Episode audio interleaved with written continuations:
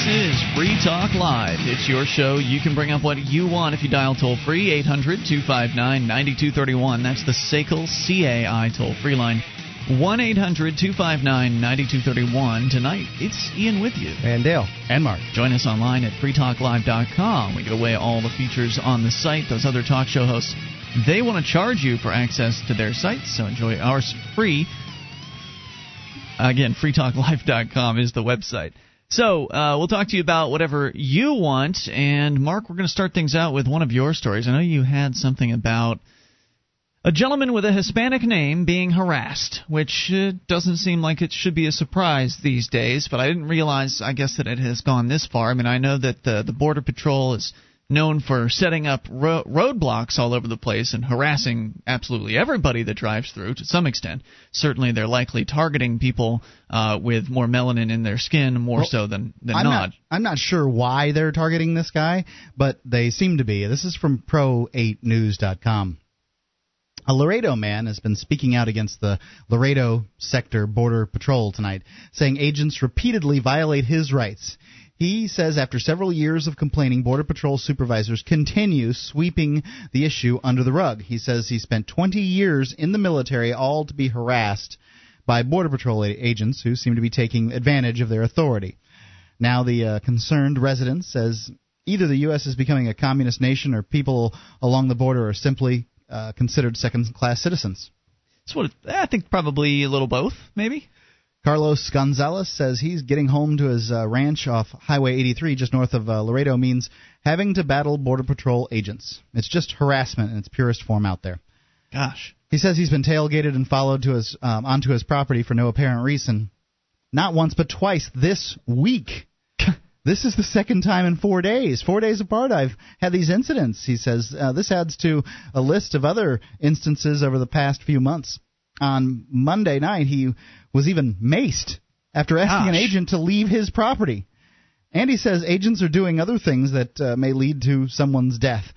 Gonzalez says at night this highway is pitch black unless there's a full moon or border patrol agents are waiting along the sides. They'll uh, all of a sudden seems like a strange word choice there. They'll all of a sudden hit you with their uh, bright lights from the side. He says border patrol agents will park along the side the, um, side with all lights off and shoot a spotlight at the uh, driver as they pass by. You have the tendency I'm sure to that's great for your night vision. Right, absolutely. You can imagine. They, they want to see in the truck. How are they going to see in the truck without shining a big light in your face? Uh, uh, you know, I've I've got, I've got this uh, thousand or excuse me million candle watt spotlight thing. Mm-hmm. The thing will practically set your set anything you put it on fire. I mean, it's, and I'm sure they're hitting them things like that. You just can't see if you're in a room, a dark room, and you put this thing on and just shine it away from yourself. It's going to reflect off the walls so much you can't. You, you just can't see. It's like it's like a, a flash going off in That's your face. dangerous. It absolutely is. And I don't as I've been getting older, at I'm 38 now, I can't see as well as I used to at night. Uh, it, the the cars, their lights, they tend to blind me. Mm-hmm. I really do have to do what they suggest, which is look off to the side of the road when cars come by. It's it's Mm. a it's a very, it can be a very dizzying experience. Uh, Carlos here, little older than I am, if he's Yeah. spent 20 years in the military, and it has to affect different people differently. And I'm just saying this for the younger people that it used to be it didn't bother me at all to drive at night, but it's getting a little harder. And um, I, I can only imagine what it's like having you know agents out there sh- shining these lights in your face on the side. They're Right. gonna get these agents are going to get killed doing this crap. if you want to protect your vision at night, the only way to do it is with a red light, not any other color. It's my understanding that any other But then color. you can't tell a person's skin color. Oh. Well, we know they do profiling, and that's something that Barry Cooper talks about when he used to be a cop, is how he profiled people to figure out whether they were high candidates, Well- you know, likely candidates for having drugs in their car. if it's your job to find Mexicans in Laredo, Texas, I mean, you have to profile. You know, Me- Mexicans that are here illegally, of course you're going to profile. I mean, duh. You're not you're not going to be going looking for the black guys that have uh, snuck across the border from uh, whatever the, the you know towns are across El Hidalgo or something like that. So, how long has this been going on for? I mean, you mentioned there were two incidents this week. he What was- says for months, Months. Um, uh, uh, uh, that it's been going on for him, but and he doesn't speculate as to why they're targeting him. He has no idea. he lives on a road that apparently is a, just a, a you know a, a place where these people hang out. Let me finish up the Okay. article here. Um, They'll all of a sudden hit you with their bright lights from the side. He says Border Patrol agents will park along the side with lights off and uh, shoot a spotlight at the driver as they pass by. You have the tendency to jerk your wheel because you don't know what's coming at you. They're going to kill somebody. They're going to kill an, an inexperienced driver. They're going to run one uh, one of us off the road. Border Patrol agents were not able to comment on specific incidents, but they Sure say, they. "Well, they are well trained to handle all situations." what a what a response. yeah, don't worry, citizen. We've got it under control. We've been trained. It's okay. When an agent encounters what he sees as a threat, he will Keep use paying your taxes. OC spray, spray or baton to effectively mitigate the situation using the least force necessary, says uh, OC Jason. spray. Yeah. What does that stand for? I don't know. I assume it's the mace. Sounds like mace. Yeah. yeah. Um, meanwhile, Gonzalez says he just wants someone to listen. They've been trying to sweep this under the rug, and we can't have it. We're Oh, gonna- they'll uh, you'll get someone to listen, but that's it. I mean, eventually, eventually, if he really, you know, beats down on a congressman's door or something like that, he'll get someone to sit down and listen. But it won't go any further than that because what can they do? I mean, if you go to your so-called representative, because isn't that the kind of the you know you could go through the bureaucracy of the uh, the border patrol, but you'll probably be put on infinite hold, and uh, you know you'll leave a message and no one will ever call you back. That kind of thing. You'll you'll have doors closed on you with the border patrol. The representative will at least want to pander to you because the border patrol. Maybe. Well, well, because you're a voter, right? And you know it's a Come it's on. a situation. A state representative, perhaps. A United States representative. There's 435 of them to there's a 300 better million chance. of, it, they're, of they're us. at the very least. I'm not saying the rep it's himself will meet with oh, the person. you mean the, I'm the, saying the, the college age kid they- that they that's uh, that's paging there? Yes, they Who will cares? I'm t- I'm not tr- trying to d- uh, to defend this, Mark. I'm just saying that. The, the bureaucracy will not have any interest in responding to you. Keep your They are at bureaucrat the training least- to yourself. I don't need. I don't need him. well, they at the very least are going to try to pretend like they're interested in what you have to say. But that's as far as it's Oh, going to go. Especially if there's PR potential. You know, Yeah, if there's some exactly. PR potential that they can campaign on, get some pictures. Right. If they That's if, about it. if if they feel like you know, oh yeah, there's something here. There's no Republican going to campaign on this. This No, is probably true. I mean, Yeah, come that's on. I mean, the senator's liable. the- Their staff is liable to tase this guy if he tries to go to the office. Uh, He That's probably he realistic. got no right recourse. They're going to mace him too. Let me finish up the last line here. Um, he says they're going to kill somebody. I don't want it to Yeah. be me. Gonzalez says the border agents did offer medical help after they maced him, but uh, still he Oh, hopes great. that others will um, not have to go through similar incidents and will speak out. So he stops what he believes is flat out harassment. This guy's got no recourse. Oh, of course not. No, no. I never said he had recourse. I'm just saying the best he's going to get is to sit down with some, you know, flunky at the representative's office and have a chat. That's the best that's going to happen. And best of the best, maybe, maybe, and this is like a 0.01% chance is what Dale's suggesting, is, you know, the uh, the representative decides to make an issue out of it and then, you know, goes and says, okay, well, I brought this up and they didn't listen to me and those, those darn bureaucrats, we need change in Washington. Reelect me and I will make sure this happens. You know, so they'll totally use it to capitalize on their next campaign. That'll be the the best that ever comes out of this. The Border Patrol cowboys down there will not uh, stop doing what they're doing. There's no way that they.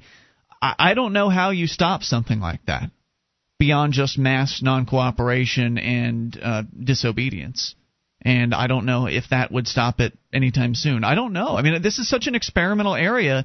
Uh, it's it's such an interesting time. It's a sad time, uh, but it's also very interesting because in the past, this stuff would go on and it would go unspoken. Now, we've got all kinds of ability to cover these events today, but there's still very little that seems that can be done about it. I mean, th- there's nothing inher- immediate that comes to mind that says, "Oh yeah, well, we need to respond in this way." How do they What do profile do? the illegal Canadian immigrants? Do they look for like hockey paraphernalia or something? Yeah. There's they don't really care that much about it. I'm They're sorry. white. They're white, so it's okay. They, I they think. don't care that much about uh, illegal Canadians coming across the border. You know what happens? I had I, I, I had a uh, illegal German immigrant that I knew in Sarasota that I helped get a job for. Well, they're, they probably care about the ones that are coming across backpacking full of marijuana, you know, across the Canadian border. They might care about that, but otherwise, you're right. At that point, they're a drug dealer, not a not an illegal. Yeah. Toll free number here, 800 259 9231. What do you do? I mean, if you live down south, what what kind of tactics, what techniques do you use to uh, to deal with this situation of these border patrol guards going crazy? It's Free Talk Live.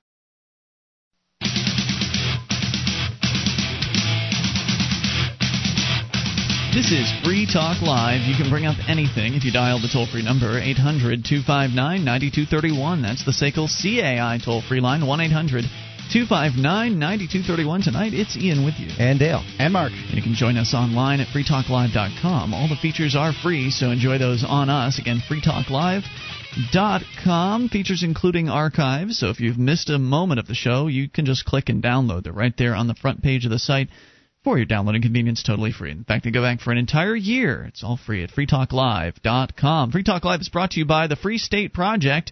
Your best chance for liberty in your lifetime. Get together with thousands of other activists all in the same geographic location to get active for freedom and learn more about the project at freestateproject.org. That's freestateproject.org. Just a few more comments on your story, Mark, about the Border Patrol harassing at least one guy uh, in you know that if this is happening to one guy, it's probably happening to a lot more that is going unreported. Maybe some of the people are just passing through. This gentleman works in the area and so is regularly uh, around and regularly harassed. So people that don't necessarily live in the area are, are probably getting you know harassed as they're passing through by the same crew of yahoos. And I, I had said earlier that the Border Patrol was going crazy, and maybe that's not really accurate. Maybe this is just the natural progression of things. I mean, this is what happens when people are given authority or they're given the idea that they have authority over others. Uh, that over time they will grow in that level of control and uh, that desire to exert such control over other people, generation after generation. Just the the, the problem compounds itself. Uh, perhaps this isn't uh, gone crazy. Perhaps this is just the natural outgrowth of the authoritarian system that uh, that we have. I mean, clearly the border patrol probably well, wasn't like this uh, several decades ago, but maybe that's not true. Maybe uh, maybe they were this way. It's just the communication was so poor. There weren't as many of them, so it couldn't have been as big. That's true. And um, so they've dumped a lot of money in trying to stop the illegal, uh, you know, influx of uh, illegal aliens or whatever but you've you've got to think the about it. of paperwork violators, right? That whatever they are, the um, uh, you've got to think about it. If you put their, yourself in their shoes, what would you do? How would you be? Your job is to find illegal and if you're in Laredo, Mexicans in the country.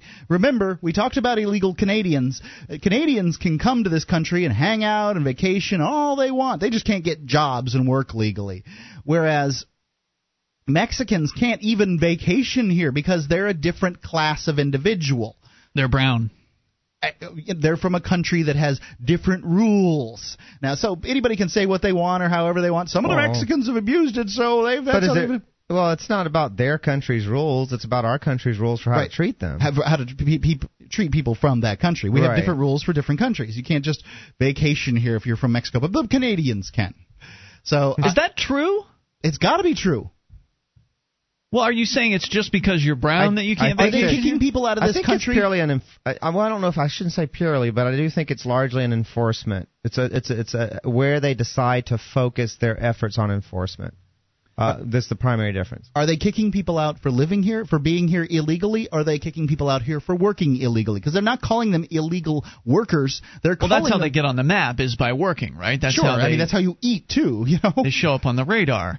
But if somebody's retired in Mexico and moves up here, they'd probably be mostly off the radar in, in that way. May very right? well be. I don't know the specifics well, of it. But I mean, what you're saying is they're likely to be targeted because they're brown. So even if they're retired and is they all you have here, to do is go to the, the the border and watch people come north, and you can see how they're treated. Yeah.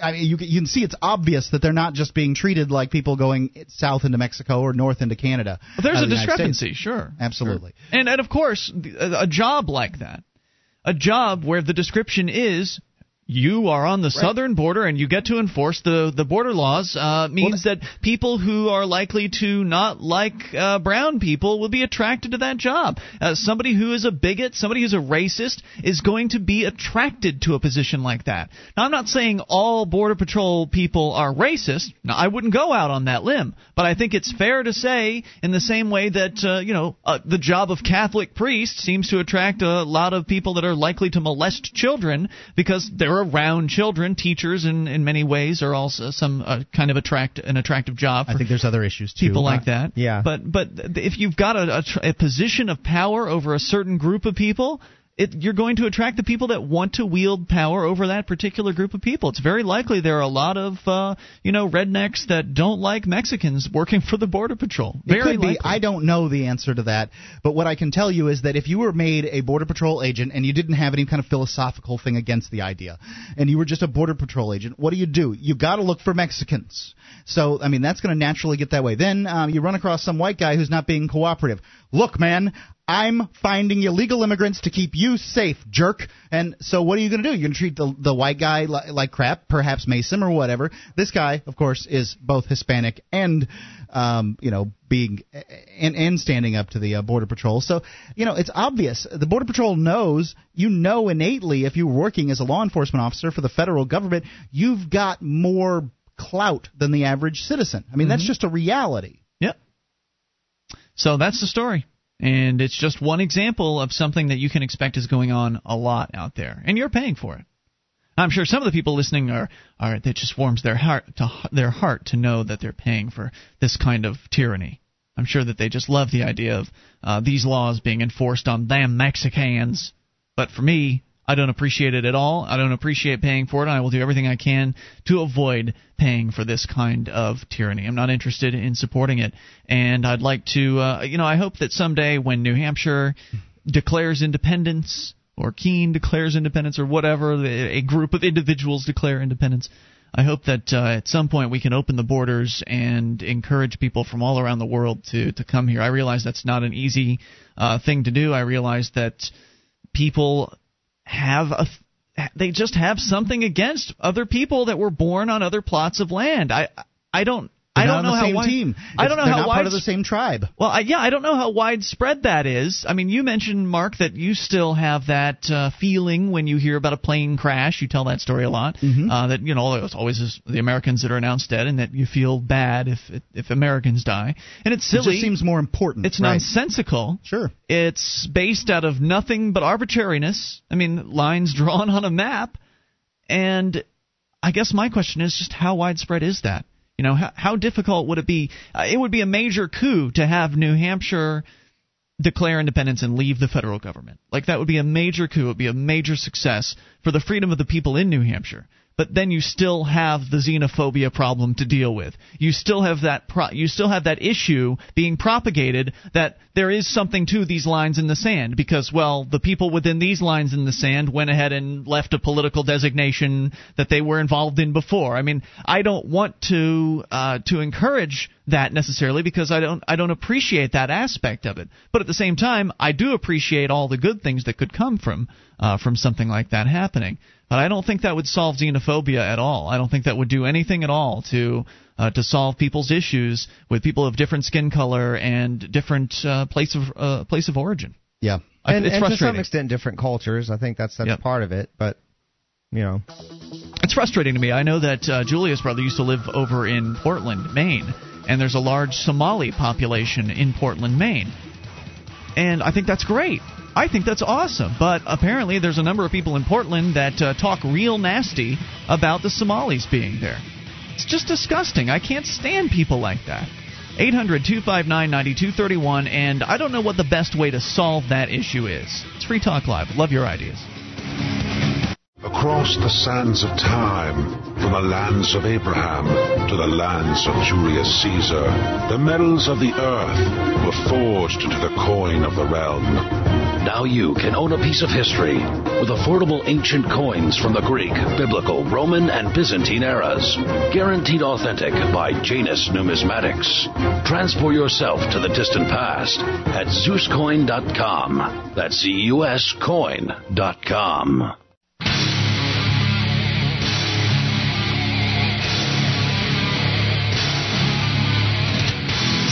Talk Live. You can bring up what you want if you dial toll free to 1 800 259 9231. That's the SACL CAI toll free line, 800 259 9231. Coming up, I got another email from the White House. we should dig into that and see what they have to say this time around. you must be special. But we will uh, continue taking your phone calls, of course, because that's what the show's about. Toll free number is 800 259 9231.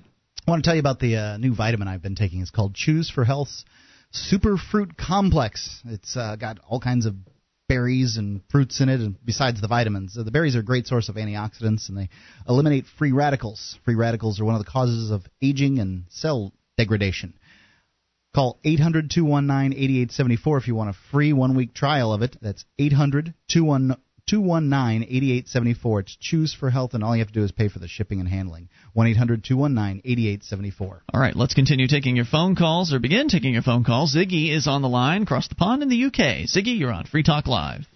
Right. Um, last Saturday, I switched on the radio um, on Saturday morning, and there was a familiar American accent and I suddenly realized it was Glenn Jacobs. Ah, Glenn Jacobs, also known as Kane from the WWE. Yeah, he was over here doing some PR for some wrestling event. Anyways, I thought, well, there's a small chance I might ask him about his politics. So I sent in an email, uh, you know, um, asking him to explain libertarianism because it's not something which is often explained on the BBC. Um, anyways, they did get around to asking him about his politics, and one of the presenters went, Oh, we've got an email here from Ziggy um, asking you to explain libertarianism. Oh, that is too funny, and I'm sure he knows who you are, Ziggy, because he yeah, listens yeah, to Free he, Talk he, Live. he said, I had, don't know him personally, but I've heard a lot about him. Chuckle, chuckle. um, you know, I was, I was a bit flabbergasted. You got a mention got- from Glenn Jacobs. How about that? Yeah, on you know national radio. Now, now, Um, b- before you go on with the story, just kind of a, a quick uh, a point about what radio is like there in the UK. Uh, at least talk radios are, as far as I understand, the BBC is about the extent of it, right? Is there anything else as far There as? is a talk radio station, Talk Sport. so wait, there's um, there's there's sports stations and and the BBC, but that's about it as far as talk. Uh, yeah, the BBC does have the odd phone in, but believe me, they. I've tried to get on. I have been on once or twice. I was on not so long ago about Asperger's, um, but uh, I remember once trying to ring up about uh, prostitution and saying that it should be legalised, and the editor wasn't having having any of it. And the, and the BBC is run by the uh, the British government, isn't it? Or is it like the post office kind of semi-government? It's independent, but when when they don't say nice things about the government, the government reminds it about its charter. um, Oh gosh. one- So there's no so there's no real privately owned talk radio stations up there, are yeah, there? yeah, there is. There are. Sport. But they're only sports. Uh, I think they used to do political shows. I mean, I, I wouldn't listen to, listen to it to be honest. Well, now you don't have to do a political show to have a talk radio show. There are some talk shows uh, here in America that are not political, really, in any way, shape, Yeah, or yeah, form. yeah, yeah, yeah. You know, stuff like Coast to Coast AM. Uh, some hot talk shows are definitely not uh, political shows. This, by default, is not a political show. Dr. I- Joy Browne. Yeah, but um, mostly over here, um, the phone-in shows are, are football teams. People want to whine on about the plight of their football team more Wow. than the plight of the country. Anyways, I've got one other. I've got one other story for well, you. so you're done with the Glenn Jacobs story? Just pointing Yeah. that out. Okay. So, Okay, great. Okay. Go ahead. Um, it's about. I don't know if you heard about this Brazilian TV presenter who also happens to be a politician. I've um, not. He, present, he presents. Um, the- I guess it would be the equivalent to America's Most Wanted, and there have been a spate of killings, and he's suspected of orchestrating these killings to uh, boost ratings. No. But but here's the clincher, and this has to be the ultimate um, piss take. Because he's a politician, he's immune from prosecution in Brazil. I did send the, the story to Mark. I thought, wow. like, Yeah. I thought you would like it, Ian, because I mean, this literally, if you're a Brazilian politician, you literally can get away with murder. Apparently, mass That's- murder. Stunning. That Yeah. is amazing. I mean, I know things are bad here in the United States, but at least from time to time they will consume their own. You know, at least from time to time they will go after the politicians for something. A scapegoat Well, every Mark now and then. Yeah. Say again, Zig? Mark Foley. I know he didn't murder anyone, but Right. you know. Um, Was that the uh, guy with the uh, the bathroom thing? With the shoe Yeah, I mean, okay, fair, fair enough. That shouldn't be against the law. but- touching shoes? Yeah, oh, I agree with you, but but it was so delicious because he's a hypocrite, right? I mean, Yeah, he exactly. he was saying on one hand that uh, he was what a, a family-oriented guy and anti-gay because apparently if you're family-oriented you're anti-gay. He had Uh, to cover for that. See, he had to c- hide that, and what's the best way to hide it? To go on the uh, offensive, right? what, wait, wait, I'm Yeah. not sure what you what you mean. Oh, I mean that that was a cover for him. The, him being so aggressively Right. anti-gay Yeah, but is a great most- cover it- it- for him. It's always the ones who bang on about family values the most, Isn't it? Who who are always the most, um, you know, repressed. Right. Yeah. They're, they're, yeah. It doesn't matter exactly how they're repressed. They're, they're just rep- repressed in general, and uh, the, and it res- kind of results in them yeah, either molesting kids or uh, taking uh, child pornography pic or p- keeping child pornography pictures on their computers, or you know, there's uh, there's uh, hookers, hookers. It's you know, a, a lot of some of these things are okay. Uh, there then there's the uh, the guy with the the touching the feet underneath the the bathroom stall and you know whatever else is going on, messing with the pages, the congressional pages, all kinds of. Uh, well, well, then there was Ted Haggard from, and I know he's not a congressman, but still the the whole repression thing. Uh, Ted Haggard, the ma- me. hmm. Jesus, forgive me. Thank you, Ziggy. 800 259 9231. Ted Haggard, of course, probably the best, I think, the best story of all. Uh, he was the megachurch guy. He was the pastor of the, I think it was the Denver or the Colorado, one of the Somewhere in Colorado there. mega churches. And he was basically outed for snorting crank with a male, uh, gay male prostitute. Is so, this I mean, the one that was on uh, Jesus Camp or something? he, I believe he yeah, was I on Jesus was. Camp. I think I heard about that. He was on it briefly. Uh, I finally saw that movie. Yeah. You could probably type Ted Haggard into YouTube and and see a picture of him, and you'd know you'd know Oh. for sure he's fairly Yeah. recognizable. and um, I, I saw an interesting thing on the internet, and it's a it's a little coarse and everything, but it kind of uh, it, it goes along on this. Uh, it, at least it, this story reminds me of it. Is they they talk about God being omniscient and God being sinless, and if God is omniscient, He must know. Um, what it's like Ted Haggard to be is- Ted Haggard, Yeah. right? Like he knows what it's like, so he must know what it's like to snort God. to snort Yeah. crank off of a uh, gay hooker's penis and Is that what enjoy happened? it. well, whatever, right? I mean, something. They it is were the guy doing- from Jesus Camp, by the way. they way. were I just doing looked it crank. Yeah. They were doing crank Right. and having gay sex. Whatever it was they were doing, right? Which I don't you know, the is fine. It's fine with me if you want to snort crank and, and have sex with somebody. Uh, But that's then your don't go out and preach against that. That's exactly Uh, the issue. It's that's how always I the ones preaching about it. But I was I'm, I'm just making the point about omniscience for God and Yeah, please sin and sin being around the, I- the the whole gay sex thing. Um and and so you've got a you've got a conundrum here. If God's all knowing, he must know what it's like to enjoy the idea of doing what it is that Ted Haggard was doing. And um Because if he didn't know about then- then Jesus' definition of lust, which is, uh, you know, Jesus it says that to lust is to sin. So God must know what it's like to, To lust sin. after this scenario that Ted Haggard was in. how could God not know? Right. How could not God not be, uh, you know, If be it- sinful Right. if if the idea and I, I, you know, I don't think that I don't think it's a sin for one. We're talking about the Christian God here, from their perspective. I don't think that lust is a sin. I don't think that uh, I, I don't think that um, you know gay sex is a sin. there is no sin, right? Well, I, I I think that there's immorality, and I'm willing to call that sin. That's all. Okay. I think that uh, harming others, uh, uh, fraud to, against others, those, those things depends on sin. your moral moral code, though. You're, you're analyzing it from your moral code. There is no overarching uh, definition of what that can be. What what a is. sin is? Yeah. A sin is, uh, you know, something that separates you from God, is what they what I was taught. But you know, s- disobeying But- the stuff in the Bible, of course, is a sin. But what you're saying is that's not possible. it's the, what the the stuff in the Bible, uh, what we're told, the, the biggest sin it seems, uh, the the most biggest, broadest sin out there, according to most of the people that it seems to me that uh, are the loudest that go to church, are well, being being gay. And then I'm what I'm telling you is. God must know what it's like, and like the i- and, and must know what it's idea. Must know what it's like to like the idea. Do you think Christians would say? I mean, not all Christians, obviously, but do you think some Christians would say that uh, being gay is a worse sin than murder? I don't think they go that far. All right. Well, more on the way here. Wouldn't God also know what it's like to murder? More Well, coming not up. We'll talk action. about it. It's Free Talk Live.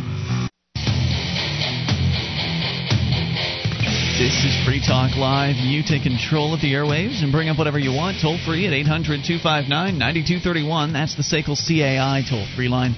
800 259 9231. Tonight, it's Ian with you. And Dale. And Mark. You can join us online at freetalklive.com. We give you all the features free, and if you like the show and you want to help support Free Talk Live, you can shop with us at amazon.freetalklive.com. Just enter Amazon through that link, and Free Talk Live will get a percentage of your purchase. It's that simple.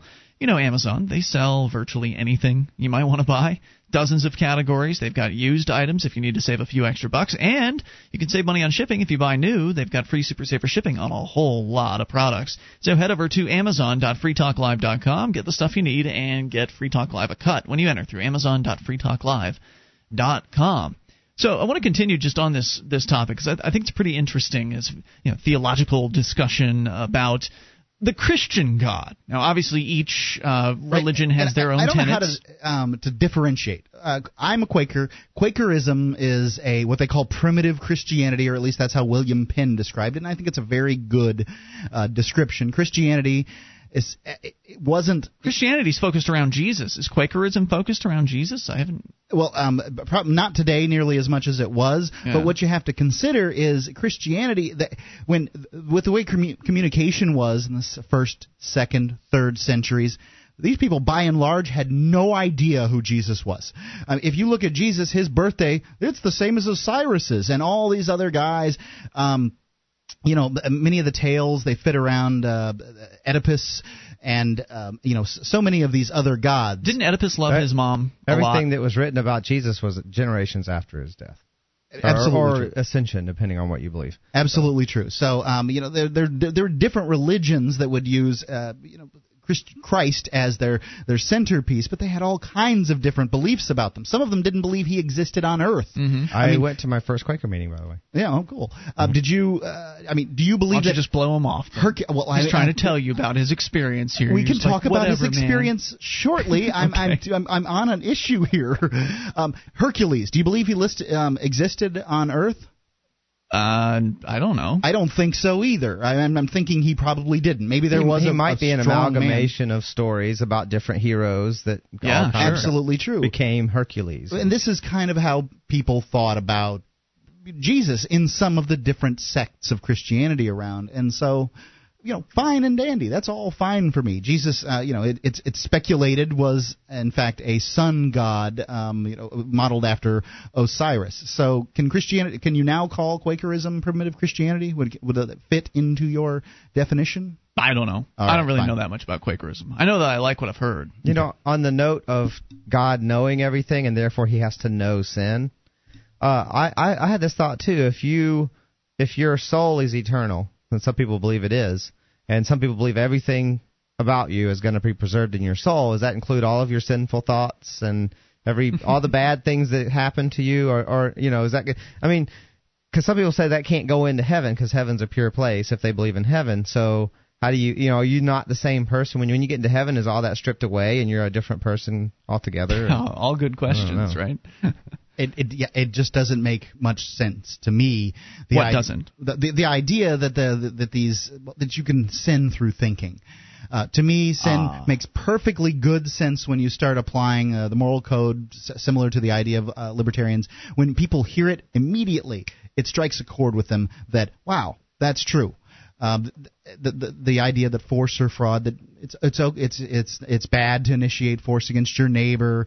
Most Um, people would agree with that, but I'm- there are I'm going to exceptions. upset some people because I've been giving a lot of thought to this lately, and I, I haven't really, you know, it's one of the, as a libertarian we really think about these things deeply, like what's right and wrong and all that stuff. And I think I have difficulty. Certainly, I have difficulty being angry at someone or feeling like they are in the wrong if they, in their heart, do not feel they're doing wrong. Like if they don't know any better. Uh, now that's Like not an, it shouldn't be an excuse because I think a lot of people do know better and they tell do it themselves they they tell themselves otherwise and they have elaborate justification schemes. Right. But if you in your heart do not know any better, I mean, like if someone's you know mentally disabled uh, or something, you usually if and if you do something accidentally, you can do force or fraud accidentally. Certainly, Sure. that's not you know that's not immoral. fraud wouldn't be accidental. Right. Well, that's that's a good point. I mean, but you you could I'm saying you could do harm to someone accidentally, and uh, and Sure. it would not be you know your intent. So your intent is sort of a, is sort of relevant. there, Absolutely. right? um, all crimes, as far as I'm concerned, are thought crimes. I, I, I get that. Um, I understand that intent is an, an important aspect. So, do you are you saying that uh, then uh, bureaucrats who are uh, enforcing the will of the government, even if uh, against people who haven't hurt anyone else, are then in the right? No, I wouldn't say they're right, but I would have difficulty. I'm just saying I have difficulty feeling angry about them, and I have difficulty even I don't know, even maybe even calling their actions immoral. I mean, it's bad. Their actions are bad, and they're and and and we should try and enlighten well, them. their actions certainly. may be their actions may be immoral, but their motivations or the, Yeah, what's behind them may not. Sorry, be. yeah, I'm sorry. I guess yeah, I don't know. I mean, the uh, the word more when you get when you use the word moral, it gets really complicated. Yes. Yeah, I think so. mean, and and such a different definition for different people. So So, so what you were saying before, Mark, is, it, let me make sure I'm understanding this. You were saying that the Christian religion tends to hold that God is omniscient, right? All knowing God. Yeah, all present, sure. Right. All Uh, powerful, om- omnipotent, uh, omniscient, and uh, omnipresent. Now, uh, now, so what you were saying is, so if God is all knowing by their belief system, that therefore God must know what it's like And there are in their belief system there are sins that one can commit by knowing or by feeling and by experiencing them um, in lusting one's mind. after Sure. uh, one's neighbor's wife or something like that. S- Right. That kind of stuff. I th- I think uh, in the Bible, Jesus said that you know the man that feels wrath against his neighbor, you know, Mhm. I, um, it has committed sin. So you're saying that uh, in order for God to be all knowing, God must know what it's like to think those thoughts, right? Mm-hmm. But where are you going? What's the conclusion there? That uh, you know, because couldn't you couldn't the Christians say, well, you know, of course God knows what these things are. He's omniscient, and that's why He said you are not to do these things. But then he God's- did, God didn't like the way He felt when. But he then God is things. sinful. then I mean, he he exists but- but he's- outside he's of exempt. time, so he must be experiencing them now. He's all knowing. Mm, he has to be times. experiencing them, experiencing them at this moment. What it's like to feel lust or uh, you know whatever. Okay, uh, okay, but uh, but but you could the Christian could point out that well that's all okay because we're here doing our thing and so we should follow the rules that the that God has allegedly laid down. I thought uh, God and- created us in His image. I mean, don't we get choices? God gets to make the choices of which rules are laid down, but He gets to break them. That doesn't seem right. isn't that how That's it a usually just works? God? Is it? It is not. No, no, no. God's just. Isn't that how it works with the government government? The go- exactly, the government lays down rules. they Sure, get but to the break them. government isn't just, and I think everyone would agree on that. Well, now that's your interpretation of what just is, isn't it? I, I guess. I don't know. That that's just it doesn't seem to me like you're really nailing. uh, I- While you're making a good point, it doesn't seem to me like you're really nailing down the Christians with with that. They could they can squirm out. Of I don't that. intend to nail anyone Right. down. Please believe whatever you want What to believe. it, what's a Christian supposed to take away from this? That perhaps all the sins that are listed like maybe the bible um, has been edited along the way Mm-hmm. 3000 years worth of uh, wor- worth of manuscript and there rewritten and reinterpreted. Sure. different- through different languages and different interpretations and it's a translation different translation cultures. over cultures after culture after culture and reinterpreted it. So you know um, all these things that you know maybe some things have been edited a little bit it is that's really something you have to ask yourself you know that there are Yeah. different manuscripts out there there were gospels of mary and the gospel of thomas and uh, pre- I I think it's George and the Dragon. Uh, Sir George and the Dragon was one of these uh, old. I mean, uh, there's uh, uh, dragons. Nicodemus. Uh, There's Uh-huh. all kinds of uh, books out there that didn't make it make the cut into the Bible, and you have to ask yourself. Who edited this book? Isn't the editor more important than the writer in, in the newspaper process? Sure. absolutely. They write the the guy, headlines. The guy, the guy who gets to uh, the the guy who gets to to mark out which makes it and what doesn't in the article is in fact rewriting the book. Mm-hmm. Who who edited the Bible? They don't even know. And if you look at a lot of the original like Arabic meanings of words, and if you you know if you look at the original just going from Arabic into English, yeah, I mean there's a book I think called What the Bible Really Says About Homosexuality, which just scratches the surface in one subject. But just from that, you get a feel for how much of it is like really, really. There's so much interpretation going on. If you look at like if you look at places in modern Bibles that say homosexual, and he goes and looks back at that word, and, and like back in the culture in the Arabic of the time, that like meant like a male prostitute. So it, it was like, uh, and even that, even a very specific kind too. It was a very, you know, and then to interpret it the way it was, it, it was, it's very odd. So And would there's anybody- a lot of stuff in there. There's a lot of stuff. in Who there. would be surprised by some bigot uh, going ahead and putting their personal belief system into some sort of book like that? I mean, who Well, would be shocked by that? You, you um, if you look at the Council of Nicaea, where they decided, where they made made the decision as to whether or not Jesus was uh, a god, and that was going to be the idea of the church, because uh, Constant, uh, Constantinople or uh, Constantine wanted everybody to get kind of on the same page on some of these things. Well, at at that point, some people believed he was God and some people didn't believe he was, you know, thought he was a prophet. Those people were wrong. I mean, they just came to a consensus. This was a vote, people. Oh, I mean, for God's seen how that works. More on the way here. Hey, do Christians believe they're separate from God? I'd like to know that. More coming up. Hour two is on the way. Free Talk Live. Attention, all active duty members and veterans of the U.S. military. Your proud service to your country entitles you with the right to participate in special VA loan programs with benefits not available to the general public, like the ability to purchase a new home with no down payment or mortgage insurance, or refi with cash out up to 100% of your present home equity with less strict credit criteria. You are entitled to these benefits. Review them online at varadio.com. This is Tim Lewis from iFreedom Direct and a veteran of Operation Iraqi Freedom. I want you to know that as a member or veteran of the United States military, you've earned special rights and privileges.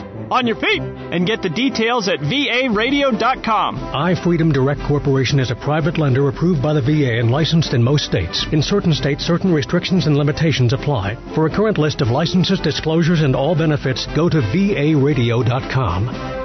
varadio.com.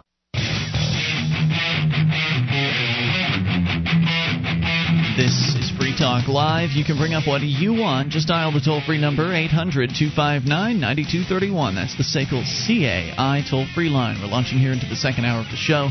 800 259 9231. Tonight it's Ian with you. And Dale. And Mark. You can join us on our website at freetalklive.com. The features are free. Also, you'll find Dale's website to be a free featured website. AnarchyInYourHead.com is his site. He is uh, an artiste, a comic artist, and AnarchyInYourHead.com is a fine, fine internet comic. So head on over there. It's also a, a place where you can get Dale's essays. And you mentioned uh, that you've written something about the soul, and that is available right now at With a cool little graphic I made for it as well. Was that you that drew? Okay, I thought that was you that. That's uh, my work, yeah. I liked that. Uh, That's more design work than cartoon. I, I saw the uh, I saw the graphic. I haven't had a chance to read the article, but I am interested. As I said to you during the break, I've had it pulled up all day, and I just haven't had a chance to actually read it. But I will get to it. Uh, but we are kind of on a a theological, spiritual uh, bent here at at this point in the show this evening. Of course, we'll take your calls about anything at 800-259-9231. But we were talking about, and I guess Mark, you kind of kicked this off by uh, talking about the the issue from the Christian's perspective. And you spent a lot of time in a, in a Christian school when you were growing up. Plus, you were in prison for sort nine of years. so- traditional Christianity as it's uh, practiced in you know among Protestants today. I guess is probably the w- best way to describe you know yeah. Plus, you read the Bible a lot while you were in prison, so Mhm. you're pretty familiar with that. Uh, Dale, what's your religious history?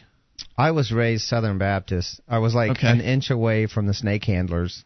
A, we we didn't we didn't handle snakes, but uh, Snake handlers, coal the- walkers? Well, I, I say that only because the snake handlers are in Georgia apparently, in like South Georgia. Okay. the ones that drink strychnine solutions and handle, awful. handle rattlesnakes, and that you know God it says in the Bible somewhere that that those with faith will you know handle snakes and drink poison or something. How often do they get bit? Oh, fairly often. Yeah, and then they can just say, "Oh, you don't have enough faith." That's what they say. That's exactly it. Yep. it's So, it's, it's self fulfilling. You know, it's it's it's it's proves it. You know, I don't know. Well, yeah, I was raised Presbyterian down uh, in Florida, and kind of got away from that as uh, as an atheist when I was a teenager, and have since transferred into a, uh pantheist today. But we're talking about from the Christian perspective. I uh, lean, I lean pantheist, by the way. It's only the theist part of pantheist that bothers me. yeah, you had told me the other day Yeah. you've you've crossed the line. I, I'm I'm I, I I I've actually used the word to describe myself sometimes, but I still flinch a little So bit. So you need a better word I, then. st- I do need a better word because I don't. I mean, I wouldn't say so much. I think the universe is God as Yeah. much as I. I. I mean, I don't know if I. The, the whole notion of of God uh, Sounds is- separate, right? is- it's it, it has a meaning that, that historically, and none of them seem to match my notion of what I think of as more like the universe is waking up. Is becoming conscious It- of itself. Yeah, and, and and and that that is inherent in the nature of the universe to do that. Like that, the, based on the physical laws, and, Right. and my own experiences of it and everything. Because I, I'm out of still random- basically atheist. Because out of randomness create comes order. yeah, it's a very odd, an odd thing to happen. Uh, I mean, it's not odd if you think about how like natural selection works and things like that. Mhm. It actually makes sense that order would emerge out of chaos. And the evidence Um, all shows that. Yeah, I mean, our our experiences show that, but it's a remarkable trait of the physical laws of the universe. I mean, it, it, and so, and if you look at, um, you know, so there's it, it seems as if there is a, a selection process that takes place that's very similar to how we ourselves make decisions. If you look at if you look at when you're going through your life, you're you're you're not so much picking things you're going to do as eliminating things you're not going to do. You know, you're presented Okay. with all these choices. Uh, not a lot. You know, you can't you're doing do any- both. You're you doing can't do you're anything you want. But you're but- certainly doing more of uh, not choosing things than you are of choosing Well, them. I- You're I- certainly eliminating more than you are choosing. I, I just think of our, our conscious what what we have as our conscious experience is the experience of, of of our minds doing that, or going through and we're weighing all these different things. We can only do one thing at a time. Right. You know, we can. I mean, you can kind of multitask, but even then, you're kind of dividing yourself, doing a little bit of this, a little bit of that, a little bit of that, real fast. Happens. And and, and so that's that's essentially you know the way we multitask. But you're essentially only doing one thing at a time, Yes. much the way a computer does it. Uh, um, you know, much more elaborate, of course. And and the way you're doing that is you're you you know at at every point in time you have to decide of all the things that are out there, and you have to give weight to one thing that you're going to do. And if you look at that, it's I look at it as like a process elimination that's very similar to like natural selection. And so so uh, so is there not is that is that experience of natural selection not similar to consciousness? it must be. I, I think. I think you're right. I think you're onto something there in some and way. and look at now and and look at how I you know when I move my arm, you know I can feel things with my arm and such, and if I can move it by sending signals down my arm. Well, what other kind of things act much like that? We've got radio signals traveling all over the world, and I'm saying things that are affecting people in other parts of the world that might affect their actions, and then in return might affect me. And who knows if there is not some orderliness to that whole big mess that we aren't aware of, any more than like any cell in my body isn't aware of me. So this, who knows? If you know? this natural, It's like- se- right? If, if this natural selection that is uh, looks acts remarkably like consciousness, then perhaps like you know what's the difference between it, it being consciousness and acting like consciousness? How do I Yeah. know? In fact, I am conscious. I- I- that's or just it. I'm- I've I- just got a bunch of cells that are acting like they're conscious. I don't know. I'm not saying I don't say it definitively or in Right. any way that I can prove scientifically. So there is a leap of faith there, but it's not blind faith. It's based on experience and evaluation and and, extra, and interpolating. But And how but, could you be- but but it is certainly possible that it's very similar to, to our consciousness. I well, don't know. And how could you be separate from it, right? I mean, if everything is all basically one, uh, one, but vibrating differently in different ways. I mean, if you look down at the cellular, uh, the atomic level, uh, this table that we're sitting at here is vibrating, right? And you're sharing electrons Well, with it, and the boundaries are blurry. There's no doubt about it. So- and that's so- one of the things I talk about in the article today. so right. So your consciousness is natural selection. It's all you know, basically one thing, but different at the, or, or same time. layers. It's almost like layers, you know, like you know, um, different different levels of of decision making going on, you know. And that's kind of one of where one and of, even in one person, you've got subconscious mind and conscious mind, and it's all part of you. You know, it's Right. it's you know, it, it's it's a lot of people don't think of it. You know, you go to sleep and have a dream, and it's like. I didn't pick what to dream about. Well, yes, you did. It just you just didn't You pick didn't it at a conscious it. level. And I, I think that's what you're saying is to tie back around to the, one of the first things you said is that the universe is becoming conscious of itself to the point where these things have all been happening. You know, natural selection has been going on, and we have been less than conscious of it. We're becoming more and more aware of different things, and we're becoming more aware of our role in all of this, and we're beginning to, you know, like we say on, on freekeene.com, peaceful evolution, you know, making the decision to evolve instead of just evolution being this process, this sort of scientific process that's that's happening out there, actually making the conscious choice to direct Well, it's uh, just the, the process evolution. is accelerating. I mean, I, I just look at it like that. I mean, uh, th- this is like free Keene. If you look at uh, what's going on in Keene, all these activists are moving here, and they're all this stuff is going on. I think it's because that it, it was time for it. I mean, and and look, the internet Yes. is there, and all these all these ideas are propagating so much faster. Uh, the mainstream media is no longer just sending propagating stuff out to everyone and deciding who gets to hear what and and what ideas uh, get talked about and and and now ideas with merit have can can float to the top that much faster Mhm. in this huge sea of information. And so I think there's the the whole evolutionary process in terms of socially, in terms of our evolution socially, is accelerating. I think it's we almost actually like have it's more a, choices. I It's mean, an you're talking, exponential thing. you were so. talking about picking uh, what you don't like and what you do like, and so now because and the of that choices can be made faster. Right, we have more choices uh, available to us. The choices can be made faster, and everything's just and and, getting- and and we're making them in a social way. I mean, lots of different people are making choices, and people, and then these good idea. If an idea is good, and a lot of people can get that idea quickly and evaluate it quickly and say, "Wow, that's a good idea," they can pool their efforts and make stuff happen uh, and so much faster because of the the degree of communication that we have. So So I, again, I'm going to ask this question, and uh, it's back to this conversation that we were having about kind of the traditional Christian perspective that God is supposedly all-knowing. And I remember when I was in the Christian church, uh, them saying stuff like, you know, God is everywhere, you know, God's all around you, right? Well. Does that mean that Christians believe in it? It's always been my impression that they do, but I can't really speak to it because I was just a young person when I was involved in their religion, so I can't say I really know much about it. But don't the Christians believe they're separate from God? Like, as a creation of God, they are somehow, like, completely separate from God, even though they believe that God knows everything? Eh, there's so many different flavors of Christianity. You can't possibly make that statement. I think a fair Okay. number do. I would say a fair number do, but of course you can't say that Do they too believe? sweepingly. Do they believe those who do believe that? Do they believe that the tree is God, but they aren't? You know, is the bush God, but in the they Bible, aren't? it says God is all in all. So that would mean that you would have to be part, part of God. which would make Quakerism a somewhat Christian religion, as you were saying before. We're coming up.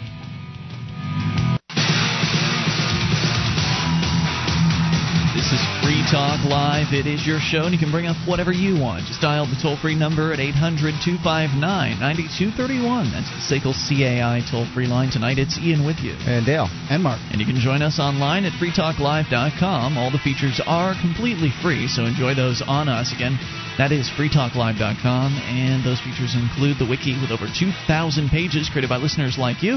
Just go to wiki, wiki.freetalklive.com. Get interactive for free. That's wiki.freetalklive.com.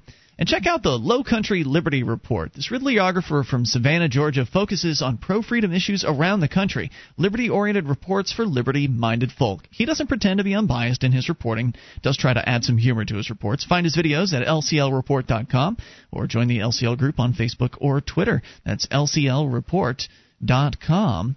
Our number again, 800 259 9231. Talking on a theological uh, theme here this at this portion of the show, as we have for the past few segments.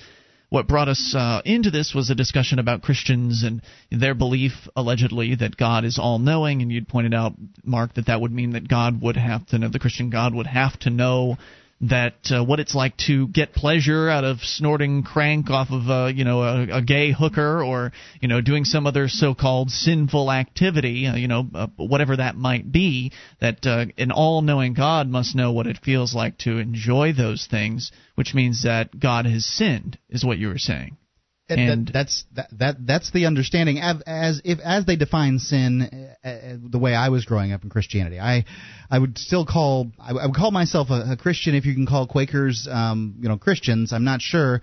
I, you know the, the the the title kind of bothers me, but at the same time I, I don't want to alienate people with the, the terminology. I just think that what Christianity Christianity is today is not what it was meant to be. That's what I think.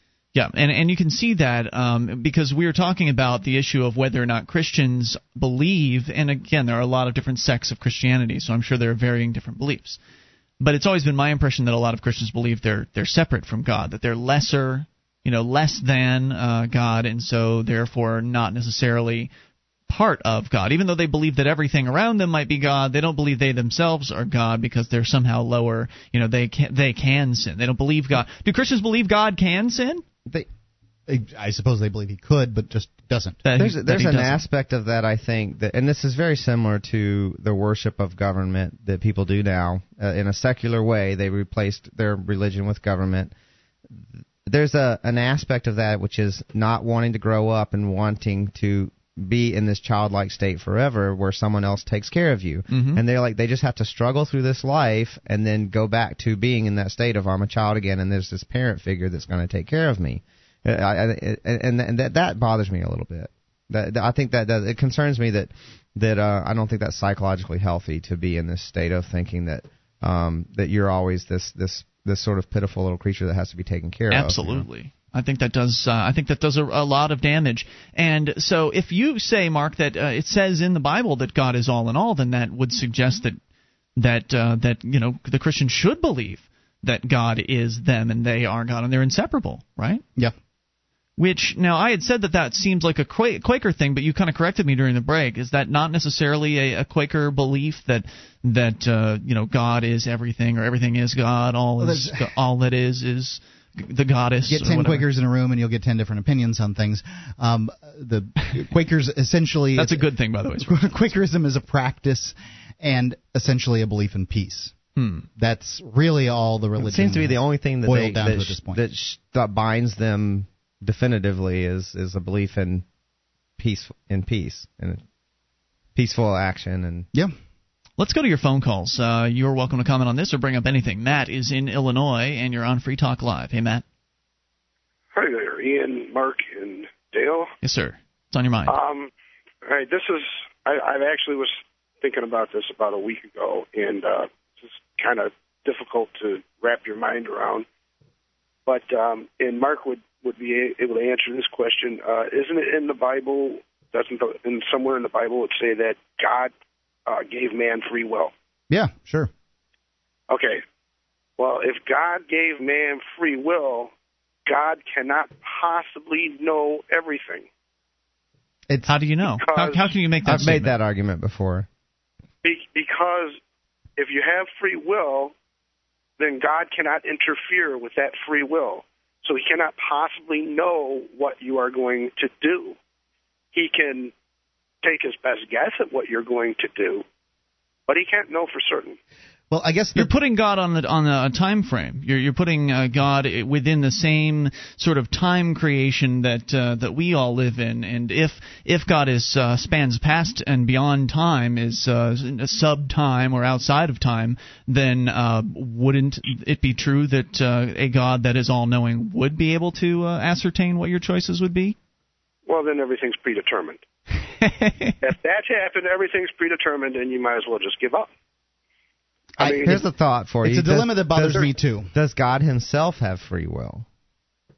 Uh, that's that's a that's a good if he, uh, question. And if uh, does He know what He's in, going to do in, in, the future? my mind, yes, He has free will. And in, in my mind, in my belief system, uh, the real sin is the sin of forcing someone to to do what you want them to do. You know, in terms of of force. So you don't you believe God's omniscient? Them, you can teach them God in, in in His own way is maybe trying to teach us things, and it's it, it could be very difficult to understand God. Mm-hmm. Uh, Let me finish because this he is thought, on another level. Let me finish this thought, and you don't think He's omniscient then? No, I don't. Okay, I don't believe That's, that God. The, then you don't you don't face that paradox then, because the people who say He's omniscient and He has free will, does He know what He is going to do in the future? And if he does, can he change his mind? In which case, he didn't know what he was going to do in the future. No, the the, the um. But that's The, not a paradox Okay, for you well, because yeah, you don't well, believe But both. wait a minute. But wait a minute. Well, there's another factor that we can bring in here. What about the multiple universe uh, theory? You know, the the idea that essentially every choice you make is splitting off uh, another entire universe.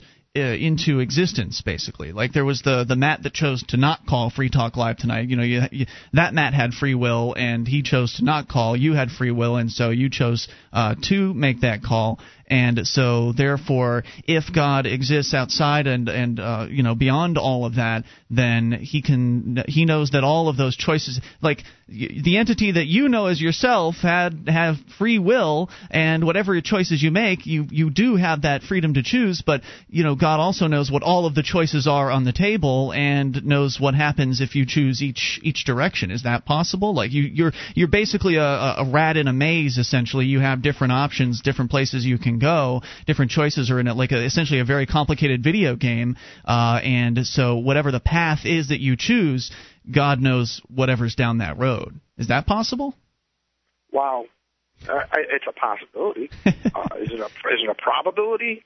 Mm, I don't I don't even know that. Um, Well, there's no way to know these things. That's why we're we're just talking Uh, about it. Exactly. It's it's that's that's highly theoretical, and um, I actually I my personal belief system is that each and every one of us can actually become godlike or spiritually we can evolve into a, a godlike being. I agree completely. In fact, I think I that's where the whole multiple universe thing comes in. Yep. Maybe when we evolve, we create these other universes that Sounds you're like talking Mormonism. about. I, I feel like that's an, uh, I feel like that's kind of the point. I'm going to bring it back here. More on the way. The point is to uh, to evolve to a godlike, uh, as godlike a state as possible. More coming up. It's Free Talk Live. This program is brought to you by FreeKeene.com. FreeKeene.com features audio, video, and blogs chronicling the transition to a voluntary society. FreeKeene.com also has comments and discussion forums so you can be heard. FreeKeene.com. It's Free Talk Live. You can take control of the airwaves and bring up what you want. The toll free number is 1 800 259 9231. The SACL CAI toll free line. Tonight, it's Ian with you. And Dale. Oh, Mark. Sorry about that. Yeah, I that had to drop by. And He's not important enough for a microphone. You can dial in. You can bring up anything. That is the point of the program. You can also join us online at freetalklive.com. We have the Shrine of Female listeners, the dozens of ladies who've taken the time to send us their validated photo and prove they listen to the show. Head to shrine.freetalklive.com. See what it's all about. Shrine.freetalklive.com. SACL CAI is the main sponsor of Free Talk Live. Uh, if it wasn't for SACL CAI, Free Talk Live wouldn't be taking the form that it is today. I, I, I couldn't tell you what the future would look like otherwise, but if you've got a company that needs to try something in collections, uh, SACL CAI, they do collections early out billing. They purchase charged off receivables. And if you have some need of a phone system to contact a bunch of people, SACL CAI does that too. They're really just a, a contact company. You may need to contact people to collect money from them. You may need to contact them to tell them to vote in a certain way. You, you know, whatever it is. SACL CAI does this kind of thing, and uh, Jason Osborne, the principal over there, is. Uh, a big supporter of Free Talk Live. You can find out more by going to SACL CAI's banner at freetalklive.com. So we've been talking uh, about God, the nature of the universe, uh, theological sorts of uh, spirituality discussions, Quakerism, uh, all over the place here. And I, for the remainder of this conversation, however long it lasts, I, I want to start using the term goddess instead of God, just because. it, it makes more sense, doesn't it? Especially if God is the creator. Right?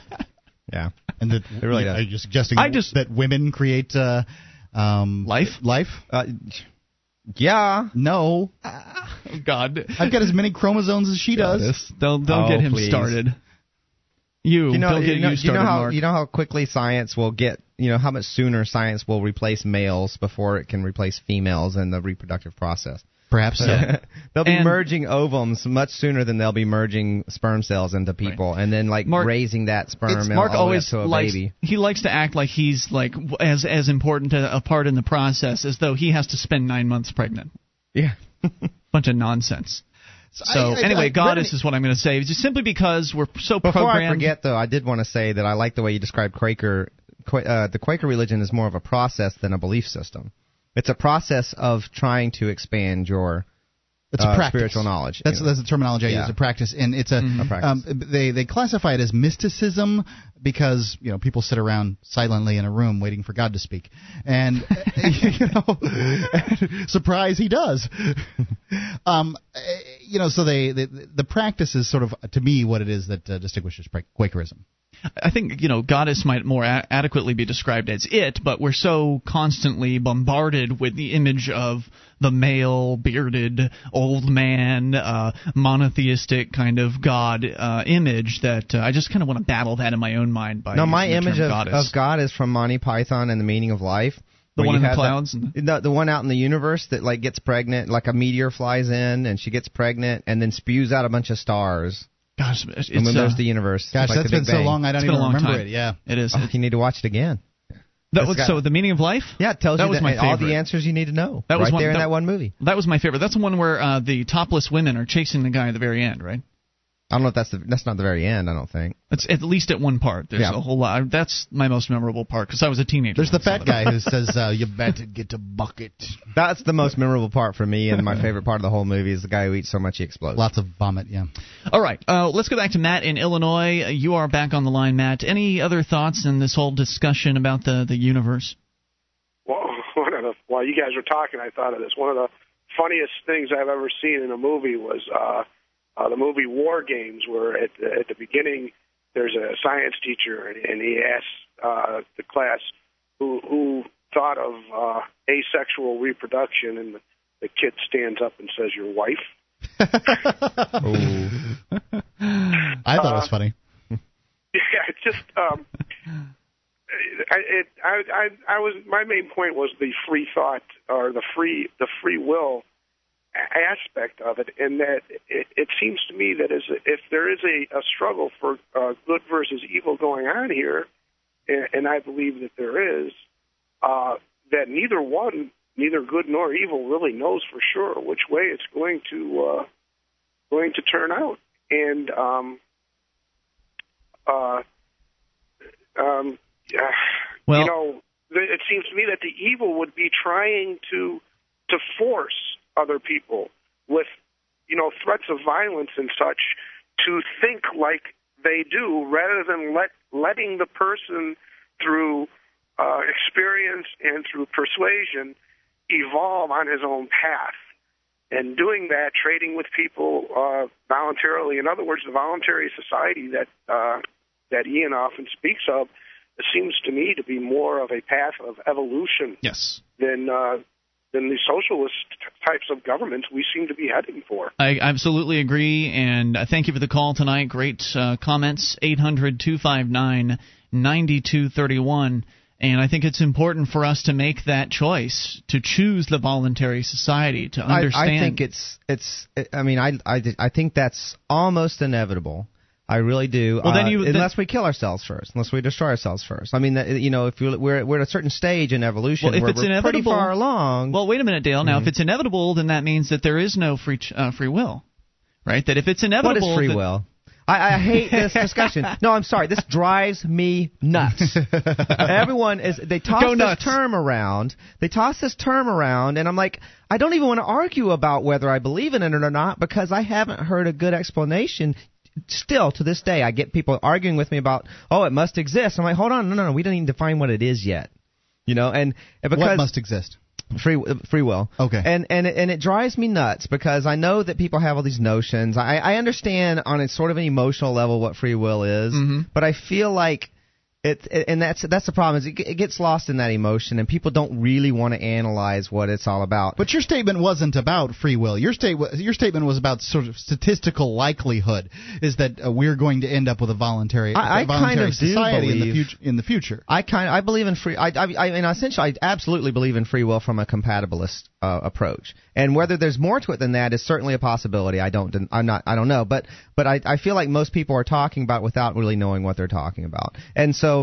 Uh, and, and and frankly, what it comes down to to me is if it exists, it's not that relevant to me. Because I, I think uh, that um, there is and from a compatibilist approach means that the universe is so complicated and and it's also there's there's also the nature of the fact that you cannot inwardly look you can't observe yourself you Yeah, can't observe humans you can't don't know everything's what motivates them. They on, have on no a, idea. on an atomic level you can't observe something without affecting it and so forth Mhm. and so we will never ever be able to predict the future to to any, any you know there's no way to do it um, based on just by examining whatever what you know the place of molecules right now and what's going to happen uh, half a second from now. So uh, you can make an educated guess, but certainly well, not. on, on, on certain on a certain level, but but it, it like gets I predict, expo- we're going to finish the show tonight. it gets exp- yeah, and that's reasonable, but it gets exponentially more complicated. The whole thing about the butterfly flaps his wings and it, and then it storms in Japan or not, depending on Mhm. whether the butterfly flaps his wings. The whole point of that exercise was to show that based on uh, the chain of events, it, that, that, that it's so there are so many levels of complexity that get exponentially larger as, uh, as further away from the butterfly that it's impossible to predict. It- It's that complicated, and so I do believe in from a compatibilist point of view that we, you know, we don't know what's going to happen in the future, but uh, but I do feel like it's it, what happens happens for a reason. I mean, every choice I make, I don't do it. I mean, what is the alternative to determinism? And to me, all I see is randomness. There's that there's like something that happens in a deterministic way, which I just think of as for a reason. Like I choose something And based seen- on criteria. And we've seen earlier in our Mhm. discussion that out of randomness comes something, Yeah. comes some order. yeah. So, can you define because determinism? choices are being made. Even you- if it's on natural selection kind of choice, there's there are choices being made, and that's where order comes out of chaos. Uh, and so I mean, and- people would people wouldn't like me calling it a choice. You know, natural selection. Like certain creatures died off, and certain creatures continued to live on and get, became more complex. Mhm. And uh, people say, they "Don't call that a choice." I'm like, okay, but it, it, but it's very resultive. similar. But those those those things happening don't happen in a vacuum. They're the result of those the choices that were being made. And they could argue, well, they're just animals. They're not making choices. Well, you know, they probably are to some extent making choices. I, I've seen my kitty cats make choices. Oh yeah. Um, and so so those animals dying off are the the culmination of all of the choices that all of them made up until that point. Isn't that the case? Or that something else made. More on the way here. You can take control. Free Talk Live.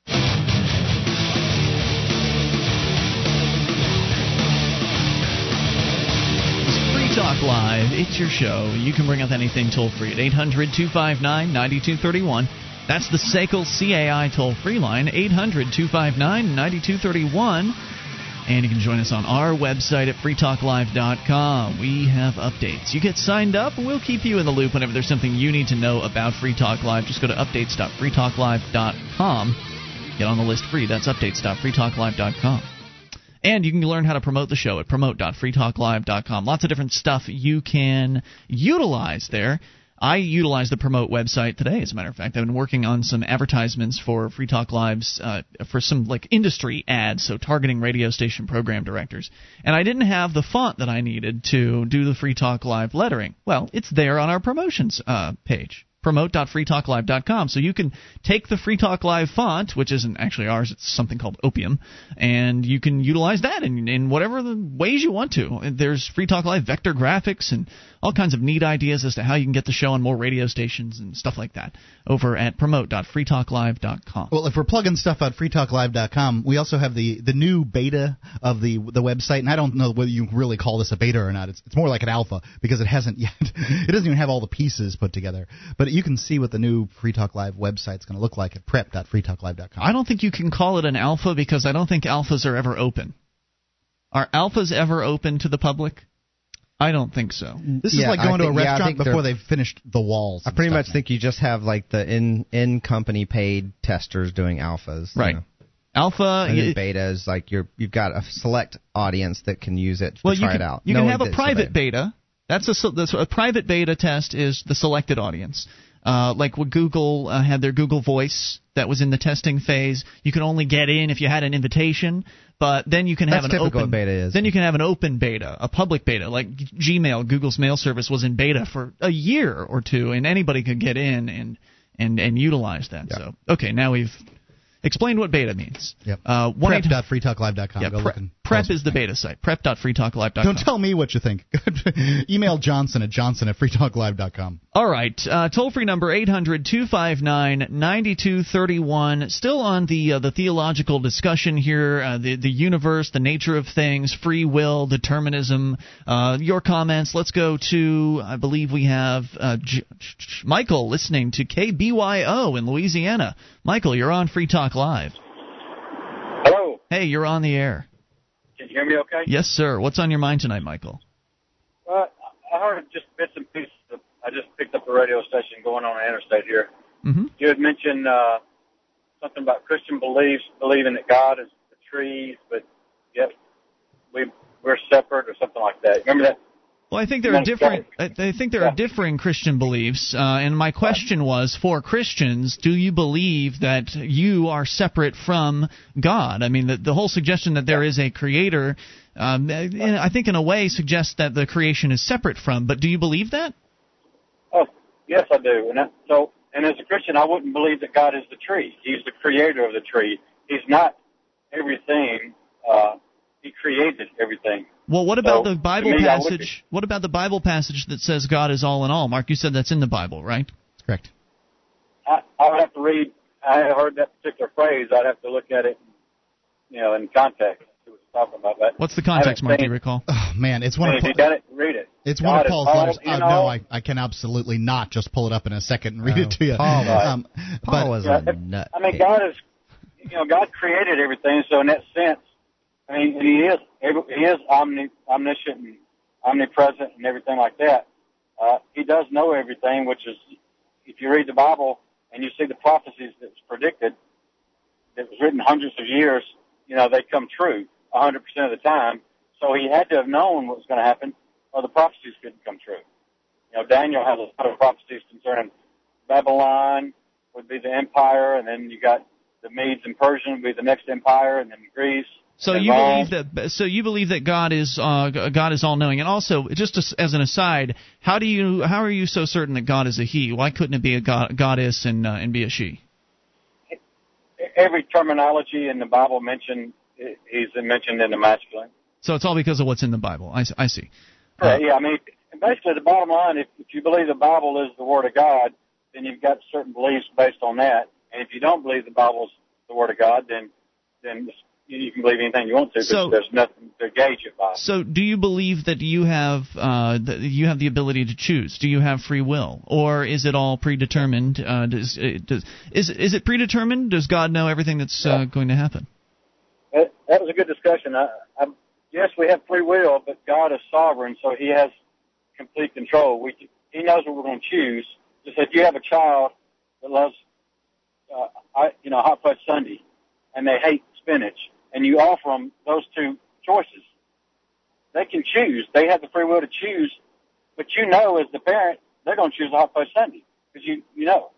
So they have the free will, so they choose the sundae, but yet you knew it. So knowing what's going to happen is not deciding for you what's going to happen. You know. You So follow that? then, so yeah, I I follow what you're, what you're saying. when the child here's something to think about. The child, uh, the is the child's soul making the decision, or is the child's body making the decision to have the spinach or the hot fudge sundae?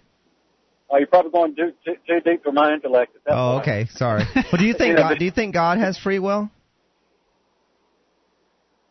Well, God is He's holy, so He's separate. He's outside of time, and So the that's no. definition of God, He can't sin. I mean, He he he, he can't sin. He's separate from sin. So, you know, I don't really know how to answer. He's, he's Okay. Okay, now He's- uh, he there's can do what he chooses, and he is always going to choose what's in his character and in his nature. Now, As far as Michael- Michael, there are um, there, there are sins listed in the Bible that are about thought, right? Jesus says that uh, to the Pharisees Right. something to the effect that uh, you know you say you've never killed a man, but I say to you, if you feel wrath against your brother, you have as good have killed them. You say you've never slept with another man's wife or something like that, and but I say to you, if you've lusted after them, that you've as good as sinned. Uh, so. Uh, these these are thoughts, and God's omniscient, and He knows everything. So how can God be omniscient and be sinless if he can has to know everything and one of these things to know is sins that are thought in the mind well, I mean, knowing the thoughts, he's not doing the thoughts. He, he just knows the thoughts, but he's not. Well, neither is the person, but he says the the person thought. has sinned by thinking them. Right. I mean, the, we're the, we're the creation, right? And if we have these thoughts, then we're sinning. The fact that he knows that doesn't mean he's sinning. He just knows that. See, it's the, it's exactly as I predicted, Mark. It's the God exemption. See, God is exempt Yeah. from all that, right? Yes, he. So he's yeah, like it's- government. Like he's God, he, and he can do what he wants. And and I think of the the sins of the thought. That just shows us that we we never can be good enough in our own power You know, he to, he to just get to heaven. Right? It just inspired a thought for me. It, it- it's not a new thought for me, but it's a way of expressing it. You What's can that? choose. We can choose what we're going to do, but we can't choose what we want. I'm not sure what that means. Thank you, by the way, for the call tonight, uh, Michael. Sure. I, I appreciate it. Wait, can you elaborate a little Well, bit? this is the this is the whole thing I'm talking about with not understanding what free will is before you argue whether it exists or not. And I'm like, my choices are who I am. So so uh, certainly I'm choosing all these things, but I mean, I think a lot of people what I think people have this notion of free will, and uh, it, it's it's almost just it, it, I don't know. It's to a lot, it seems to a lot of people like it's just a justification system for punishing people. Like they they they they chose that so we can punish them for it. We can we can we can get you know revenge. well, or because because if or- because if they had to admit that it, mad at them. well because if they had to admit that there was no free will, then therefore it would have been an act of God in their mind, right? Like if if Uh, well, it's just uh, it's just there's sort of this idea that well, if there's no free will, then uh, we can't hold anyone accountable for the decisions they that they make, which is a ridiculous which is ridiculous. I, I don't know. Again, uh, you know, I don't think they even they they don't even have it solid in their mind what free will is before they start arguing for it. Uh, You know, it's like I can, you know, we make choices. Obviously, obviously, we're making choices. I think there's a process going on, and we make choices. So you believe there's The more to free is- will than the well, ability to I- choose? We, well, I don't choose what I want. Well, what I want affects what I end up choosing ultimately to do. Mm-hmm. So I am making choices, but I'm not choosing what I want. That's part of who I am. A lot of what I want is is is, is me. That's that's who I am, and and it's constantly changing as I interact with the world. But that's who I am. Right. So- I want the hot fudge sundae that he's talking about, but I didn't choose to want the hot fudge sundae. You might have chosen to eat it, but the reason you chose to eat it was because you wanted it, and you wanting it overwhelmed uh, this other this other motivation inside you that said, "I don't want to get fat." Now, I think you can train your. I think you can train yourself to want different things, but it, it, it takes time. But wanting to train yourself had to be there before you would choose that. which is true. Certainly, there's you know motivations out there. Fatness being one of them. Toll free number is 800 259 Grotesque, 92 gelatinous fat hanging over your belt. 31 800 259 9231. That's the SACL CAI toll free line. Rippling when you chuckle. Mm. It's nothing good about that. Hour number three is on the way. You can bring up whatever you want. That's the point of the show. It's why we call it Free Talk Live. 800 259 9231. That number brought to you by SACL CAI. More on the way. You take control. DVD, books, music, instruments, periodicals, computers, software, electronic, photo, cell phone, office product, home and garden, bed and bath, furniture, kitchen, pet supply, automotive, hardware, apparel, shoes, jewelry, grocery, healthcare, sports and outdoors, toys, games, used, and more. It's a department store at your fingertips. Amazon.freetalklive.com. Get all your shopping done, a great deal, delivery to your door, and a percentage of your purchase will go to Free Talk Live when you enter Amazon through Amazon.freetalklive.com.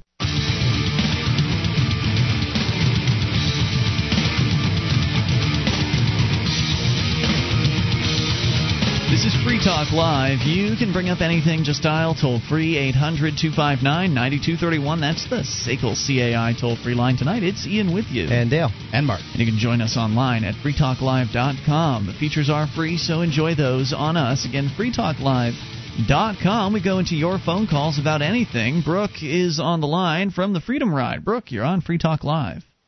Hey y'all, it's Brooke Kelly and Kat Pratt with Freedom Ride, and we got arrested today at the border. Oh no. Which border are you referring border? to? We were trying to cross over from Canada to America. We went with no passports, Really? and we're we're near Detroit, uh, like on the Detroit side.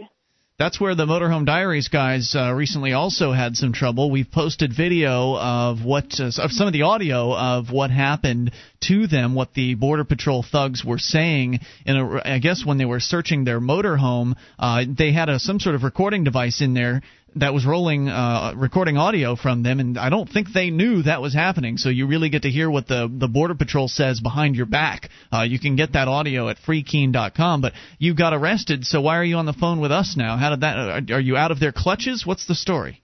Yeah, they let us go, but I was pretty shocked to hear that about Motorhome Diaries guys because they all had passports, and we went we went just to see like what would happen and and to visit some friends and stuff. And anyway, they they detained us. They pulled us over because they said that I didn't have an address, and that was suspicious because I travel full time. Mm.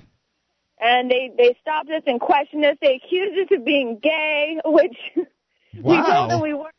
What difference does it make? Gay lovers. What difference would it make if you're gay lovers? So this is the American side. Uh, This is Canada. Screeners. No, she was going from Canada to America, so it would be the American screeners, right?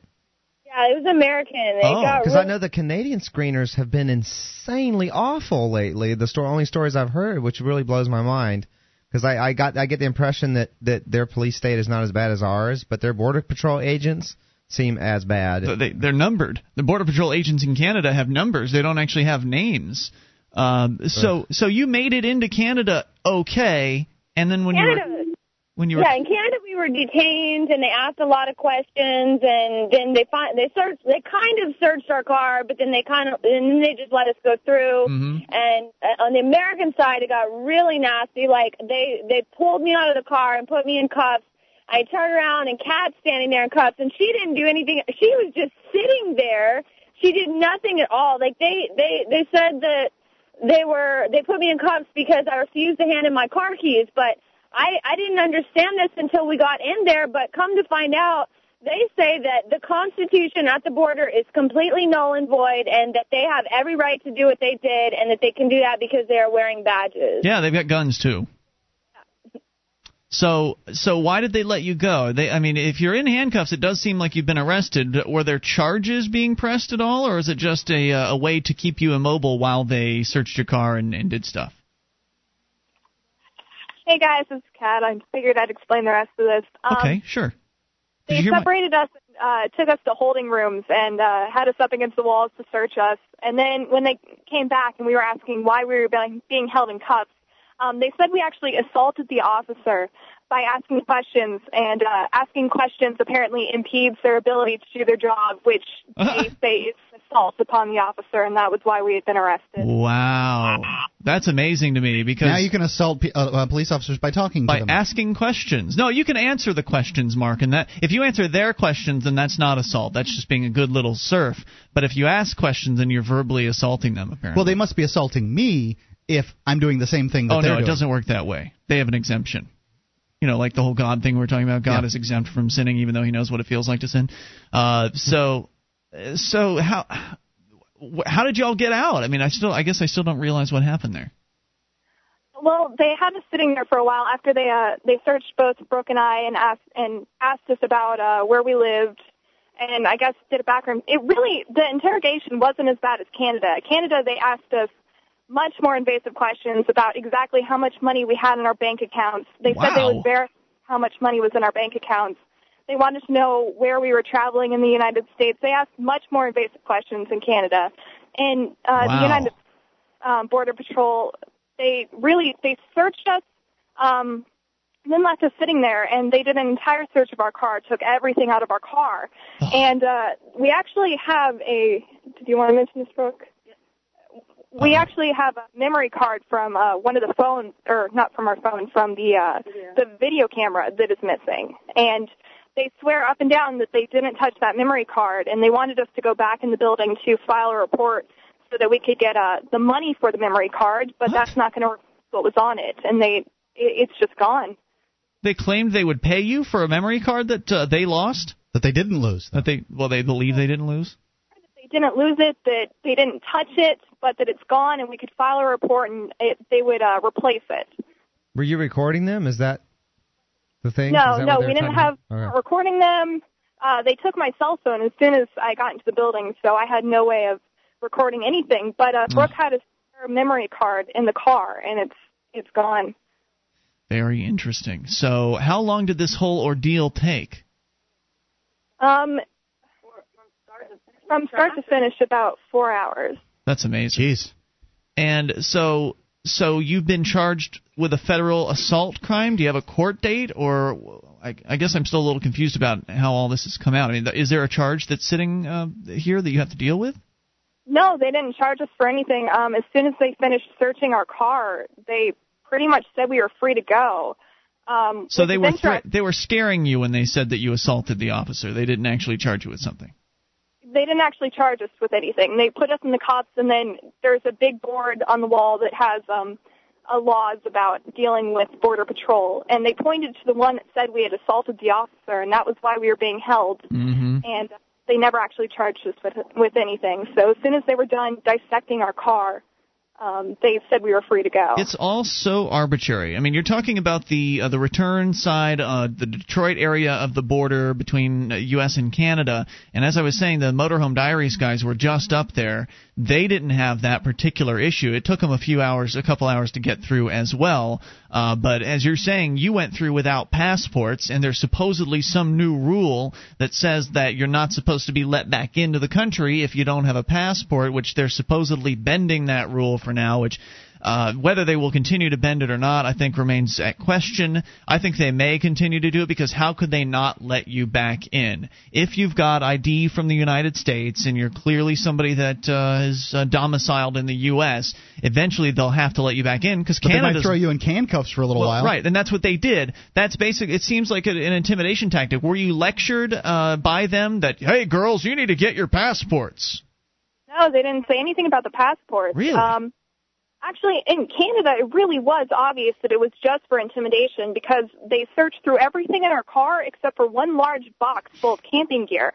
We could have had anything hidden in there, but they didn't search it. So the Hmm. search really was just for intimidation purposes. Well, it sounds like they were trying to intimidate you on the, the border on the U.S. side because the motorhome guys didn't face that level of uh, of fear, the fear factor. I mean, they I don't think they cuffed any of the motorhome guys. They certainly took them uh, away from the vehicle and and you know uh, restricted their freedom, but I don't think it went that that far. Their problems were getting into Canada, right?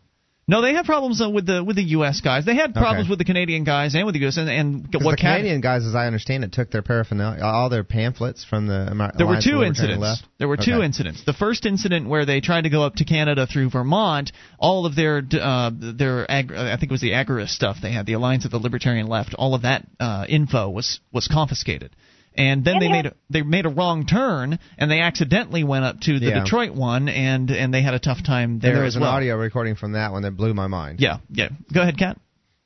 I, I was just saying that, and they, uh, from what I read, they went through the Motorhome Diary guys' uh, laptops, which was something I was really worried about. And I actually took the time to go through the stuff on my laptop to make sure there was everything was stuff I was okay with people seeing. But I'm, but there's really nothing I can do. I mean, my browser history has Campaign for Liberty and whatnot on there, and if Mm-hmm. they see that, that's an automatic.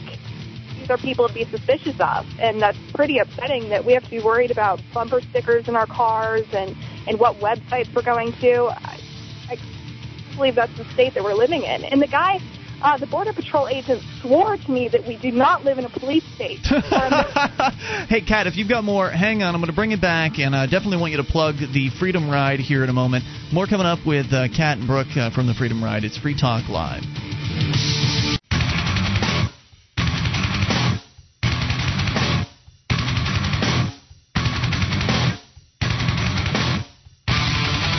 This is Free Talk Live. It's your show, and you can bring up what you want. Just dial toll free at 1 800 259 9231. That's the SACL CAI toll free line. 800 259 9231. Tonight, it's Ian with you. And Dale. And Mark. And you can join us online at freetalklive.com. The features are free, so enjoy those on us. Again, that's freetalklive.com, and those features include the live streams. We have a broadband version of the show, a dial up version, and even a webcam. It's all free at listen.freetalklive.com. That's listen.freetalklive.com. AudiblePodcast.com offers over 60,000 downloadable audiobooks, magazines, and radio shows for your iPod or MP3 player. Try them out by downloading a free audiobook at audiblepodcast.com slash FTL. That's audiblepodcast.com slash FTL. It's the only way to get the free book. All right, the girls from the Freedom Ride are on the line here with us uh, one at a time. We've got Kat, I think, still there. Uh, Kat, are you guys still in Michigan at this time? Uh, it's Brooke now. We're we're on our way to Detroit. We're almost there. Okay, so you just got out of the clutches then of the uh, the border patrol agents after having spent four hours, a lot of it in handcuffs, being harassed and threatened and uh, you know scared, intimidated by these uh, border guards, suggesting that you'd assaulted one of their officers and that you know there, this could be bad. Uh, but they ended up just letting you go, thank goodness, and you're not facing any sort of federal court date or anything like that. So it, I suppose it could have been worse. At least you didn't have to spend the night uh, at the border guard station. But it seems like this is becoming a regular occurrence, at least for the activists that have been crossing the border, as the Motorhome Diaries guys from MotorhomeDiaries.com have been experiencing some very similar treatment at the hands of these border thugs on both the Canadian and the U.S. sides. They've been having a tougher time with the Canadian guys than with the U.S. guys. You managed to get through Canada, but it wasn't an easy process and then you got harassed by the, the, the U.S. guys on the way back. How can people learn more about the Freedom Ride, Brooke? Uh, they can go to restoretherepublic.com backslash vlog, V-L-O-G. Everything is documented there from the very beginning. And um, today, like they they read they searched and they read my mail. They like Kat is extremely upset that they touched her crotch and her breasts and places she didn't want to be touched, and they broke my wings. And it's it's really we're having a hard time with this. We're having a rough week. That's that is rough because uh, anybody that has uh, anybody that was at the Porcupine Freedom Festival knows what you mean when you say your wings. Um, can you describe what those are? Um, I I'm a fairy, actually. So you actually have a, a costume. You have uh, wings that you you have you can put on yourself, and you were wearing those uh, at the Porcupine Freedom Festival. How, in what way did they break them? I'm not going to do it, Mark. It's too easy. it is easy. Sorry. There's- there's it's big. There's holes in them in several places. They broke two pair of my wings, and I feel violated. I mean, they know what kind of panties I wear. They know what kind of vitamins I take, and it's it's a really invasive process. It's the first time I've ever been in handcuffs. First time I've ever been searched like that, and Wow. it's just it's not right. it's No, not. it's, it's not right. It's definitely not right. But it's also becoming a, a typical scene. It's also becoming uh, something that happens fairly often, and most Americans don't know what to do about it. I have to say it's a it's a pretty difficult. We were talking about earlier. How do you how do you deal with these people? How how- how do you? I mean, you can't cross the border without being molested these days, and it seems like it's gotten much worse from the time that uh, Julia and I took a trip to Canada. About uh, I guess it's been almost two years ago at this point. Uh, it seems to have changed quite a bit. We had no problem getting into Canada, but then again, maybe it's just arbitrary. Maybe it just happens to be that we hit a good bureaucrat, and uh, you guys have just been hitting the the bad guys. And I'm I'm sure there are more baddies than there are uh, good ones. So maybe we just got lucky. Maybe there's still something to the idea of coming back uh, across at a more obscure border checkpoint. Uh, That's what I'm thinking. That's what we did when we came back. Uh, we came back through one of the sort of the back roads where there's just this little teeny installation, and two guys were there working. Uh, they didn't do too much that was too hardcore. We didn't even have to get out of the car uh, in that particular case. So was that totally random? I don't know. I mean, it could be that you could choose one of the back road ones and get violated even worse because there's nobody checking on anybody there. I don't know. It's very uh, confusing and, and outrageous all at the same time. I'm glad you guys are okay and you're not in a in a prison cell. And what else can you say? I mean, at least you're not in jail. Yeah, at least. Um, but I really didn't feel like we were going through just as activists. I felt like just every other civilian. Um, because this time when we were going through, we just wanted to get through. We weren't trying to make a statement. We don't have any bumper stickers on our cars that would Okay. that would make stand out in any way. The only thing was that we didn't have the passports. But uh, I was very yes sir, no sir, and uh, almost to the point where I'm mad at myself that I compromised my rights just to avoid being put in cuffs, and that didn't make a difference. You I ended up there anyways. I, I think that's a great point, and I think a lot. I think it's lost on a lot of Americans. I think a lot of Americans think that if they just bow down and they just go along to get along, they'll be able to get through this. And your case is a perfect example of how that's not necessarily true. Now, maybe if the two of you had uh, been driving in a, I don't know what kind of car you're you're driving, but I presume it's not like a Lexus. What do you what do you what are you driving?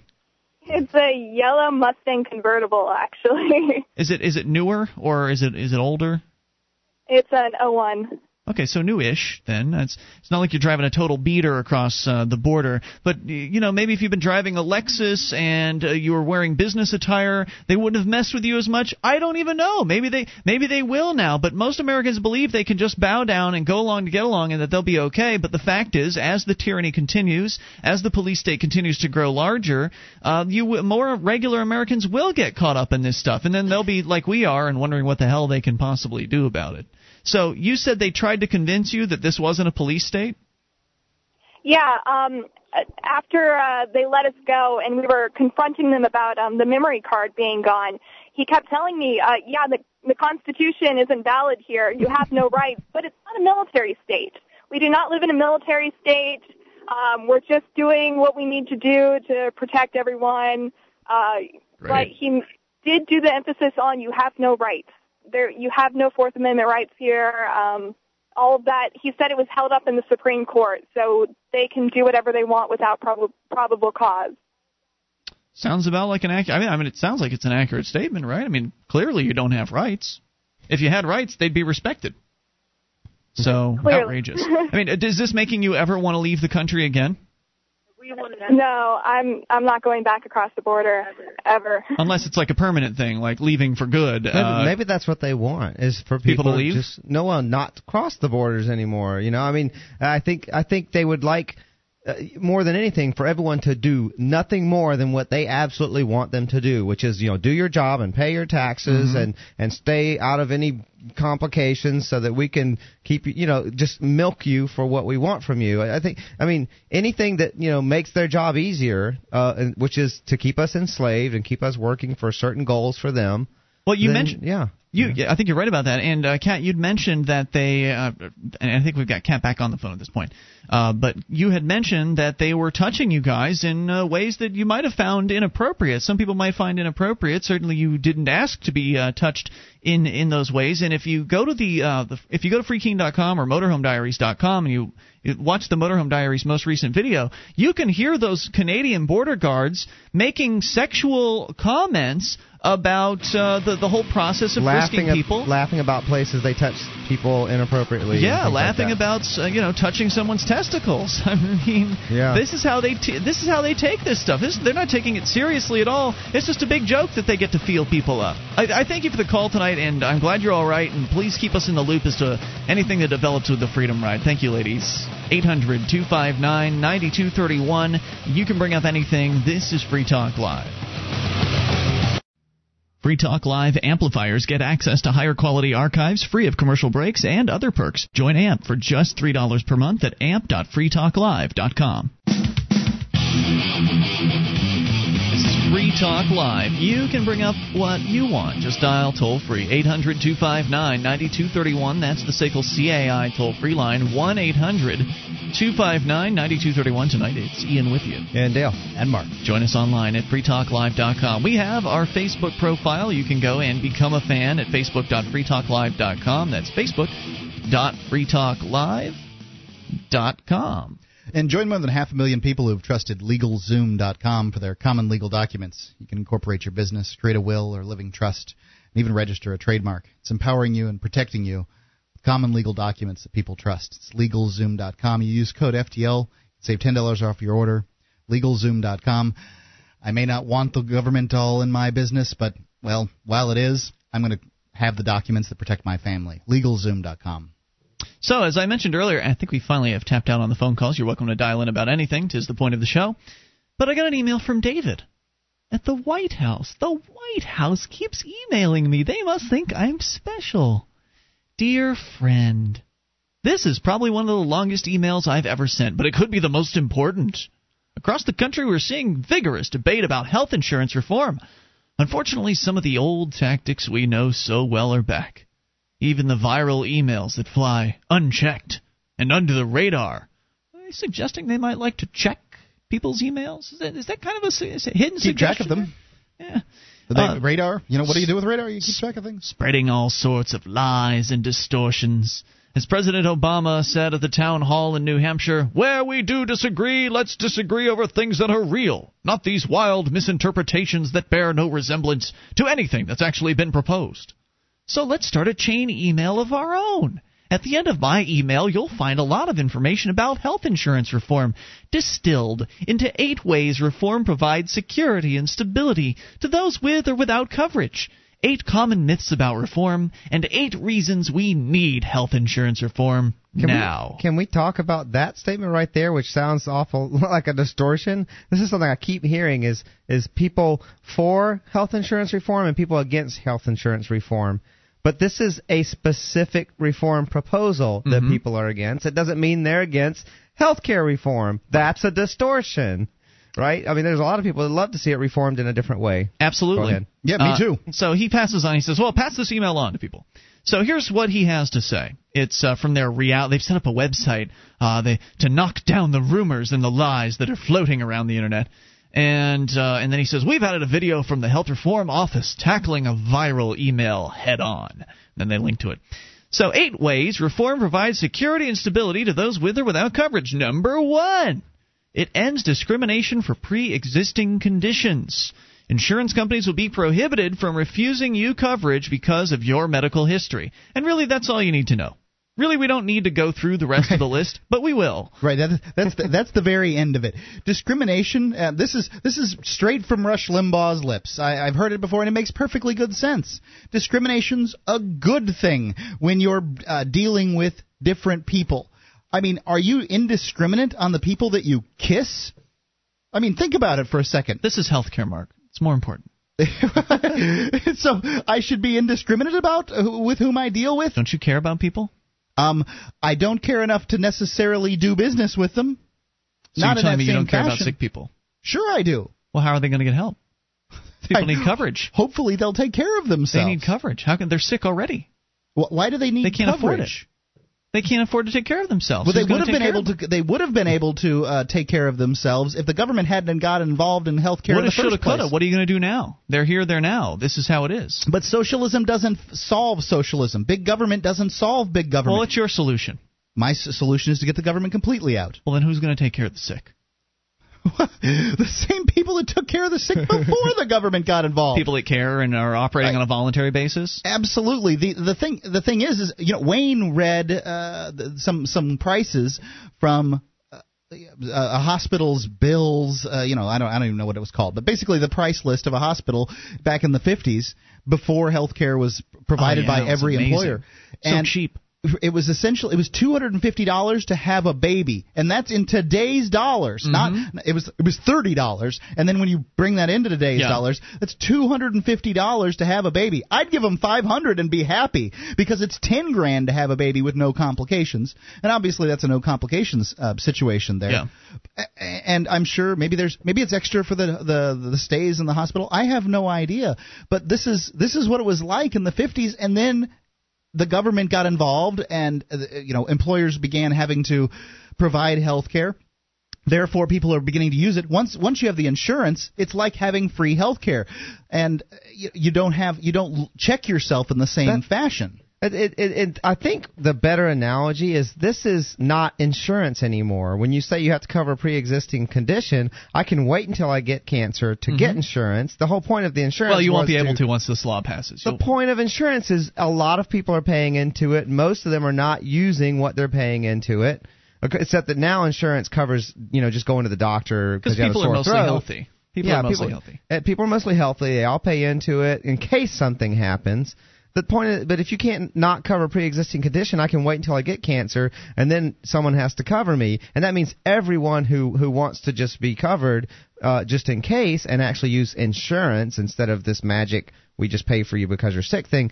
Uh, it, people who have to, their costs will go up.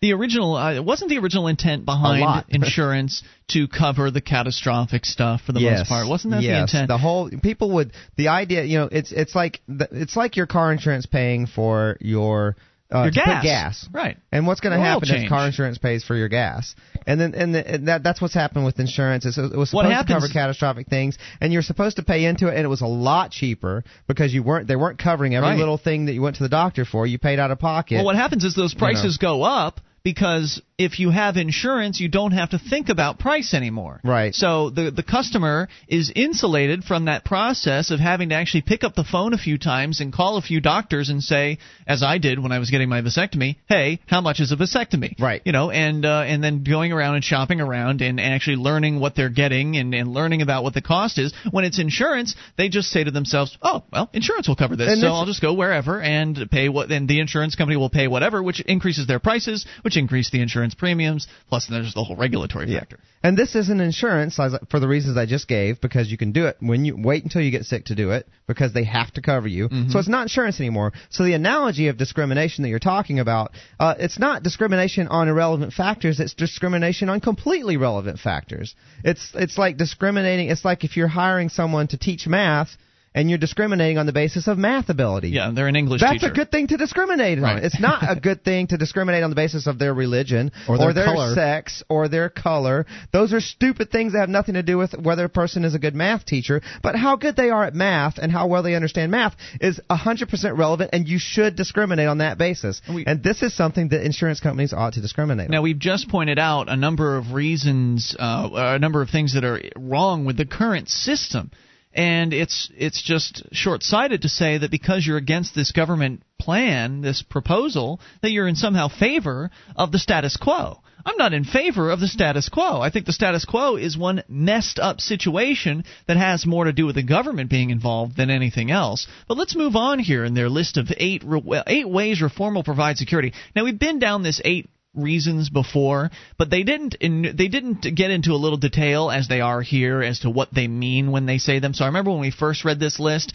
we didn't really know exactly what some of them meant. So you'll get a better idea now of exactly what they have in mind. Not that it's going to be in any way uh, identical to what the bill says, but this is their proposal. oh sure and that's the thing is no matter what they say today It'll be different. It's going to be different. Yeah. How different, I don't know. But whatever they decide to do, you'll take it. And that's all there is to it you just won't have a choice. Yeah, and here's a big one. I mean, we pointed out that number one, ending discrimination for pre-existing conditions is that's all you need to kill the insurance companies. That's all you'll, in my opinion, well, you'll need to bleed what, them dry. It's it's not going to kill every insurance company, and Obama makes uh, makes the point that Federal uh, that FedEx and UPS are doing just fine. But FedEx and UPS, and, and and he's right, and it's going to be exactly like that. FedEx and UPS provide premium uh, services. If it absolutely positively has to be there overnight, you don't use the the post office for God's sakes. You use one of these services, and that's the post office uses FedEx. Would you want to send a fe- a first class letter via uh, UPS or FedEx? Heck no, it costs too much because it's a premium service. More coming up. You take control. It's Free Talk Live.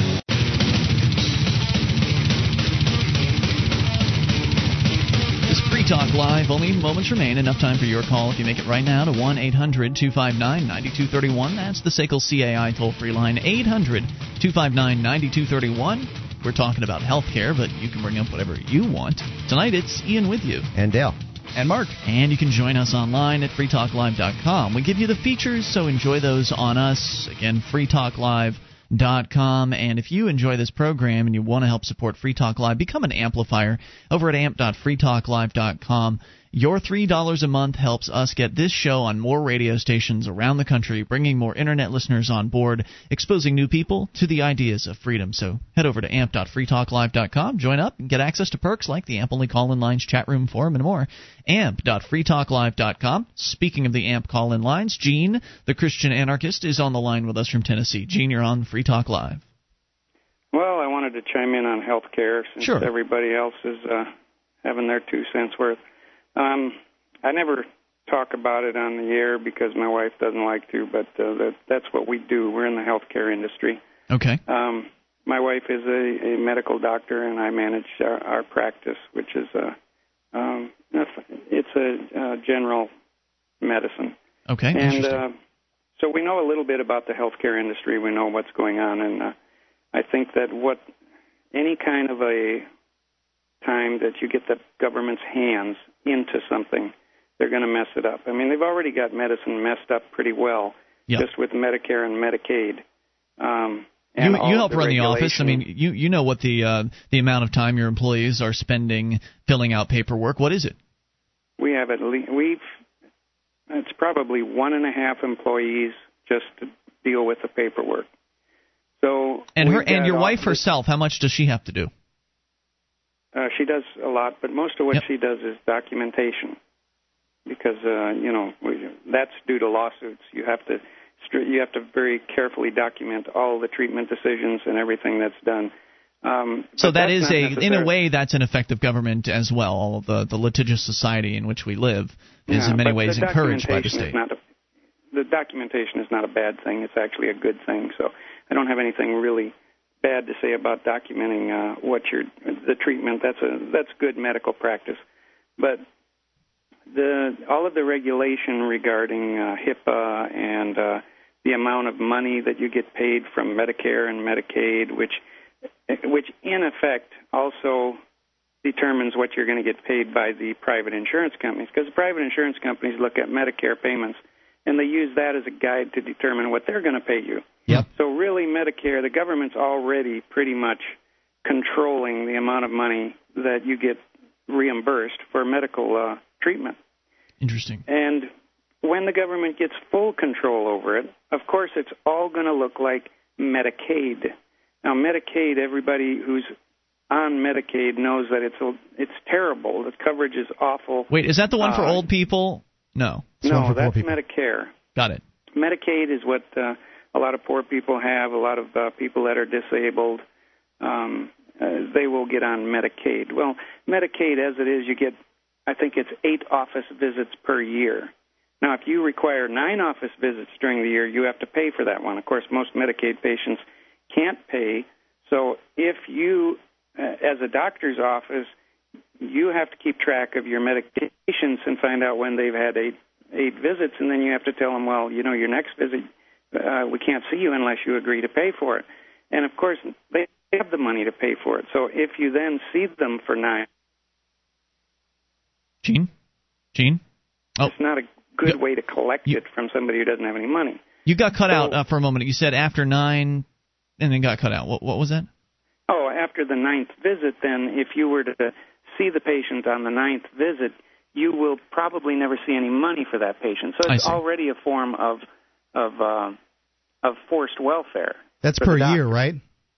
Yeah. So the the And next year it's you get another eight visits out of the Yeah, but I mean, there, the procedures. It's limited to what procedures get covered. It's limited to how much they'll pay for everything. So, So what is your wife going to do if this government thing keeps moving forward? I mean, it seems inevitable almost that it will. Um, is she going to get out of the business, or is she going to keep putting up with the the, uh, the nonsense?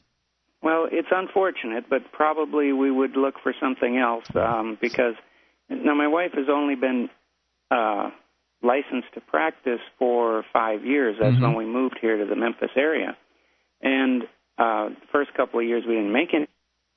We didn't have to worry about taxes, and that was why when I told you a couple of years ago that we have to file income tax now, and I never did explain why that is I because see. when I did my own machine work, I could get away with not paying the paying the man. But Sure. when you have a medical license, they got you over a barrel. Absolutely, they own so you. That's the only reason that we went back into paying the the, the slave tax. Mm-hmm. Um, but unfortunately, after only five years in medicine, uh, finally starting to turn a profit, uh, if the uh, single payer plan ever does take effect, and I don't expect that it could happen sooner than two years. You know, Yeah. it's going to take a while to turn all the things over. Right, they have We to kill off the insurance companies leaving- first.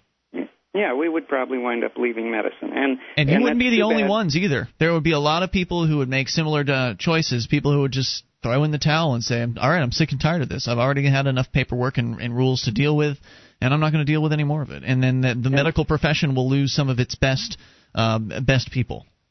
and I don't have to uh, uh, brag too much on uh, the ability of my wife because it's absolutely true that she's one of the best doctors around here. Most of the hospital nurses where she does her rounds are all her patients, and they recommend her to all of their family and friends, and that's uh, and, you know that's good for our business. But it's primarily because of the care she provides.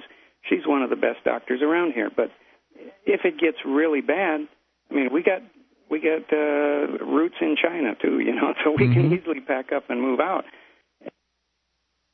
Gene, I don't What know was that? I don't know if you're getting call waiting or something like that, but you, you Oh. keep cutting out uh, for oh, for a I'm bit. sorry. Final thoughts. But Go ahead. yeah, the bottom the bottom line is a lot of doctors will leave, leave medicine. No doubt about it, Gene. Th- thanks as always for the uh, the inside scoop, and I appreciate it. Now, and now that we know, you know the uh, what you guys do for a living, feel free to continue updating us uh, as the the new regulations keep coming down, and uh, let us know when you reach that breaking point, when that the straw breaks the camel's back, so to speak. I thank you for the call. 800 259 9231. So we will continue here with the uh, friendly email from the White House. Senior advisor to the president, David Axelrod, has written me an email, dear friend, and he goes on to uh, say you should forward this on to everybody because there's all kinds of emails being forwarded with misinformation, so we're going to put out the truth.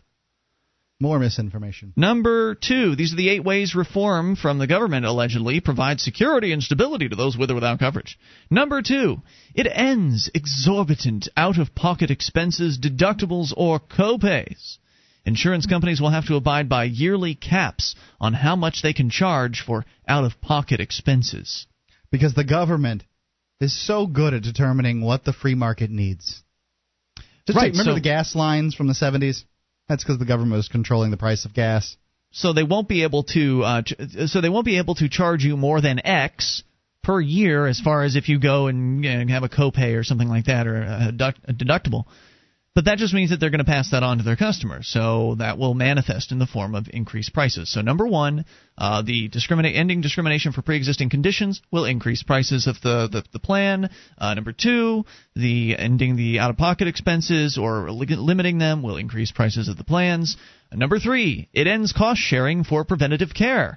Insurance companies must fully cover, without charge, regular checkups and tests that help you prevent illness, such as mammograms or eye and foot exams for diabetics. So so without charge means they that it, as without an extra charge, means that their rates will just have to go up to cover all Yep, that. of meaning that, that that everyone will be able to just walk into a doctor's office and be able Anytime to they want regular checkups. be well, they may only be able to get so many per year, but uh, yes, they will Well, be. now the government's telling me how many checkups a year I need. Yeah.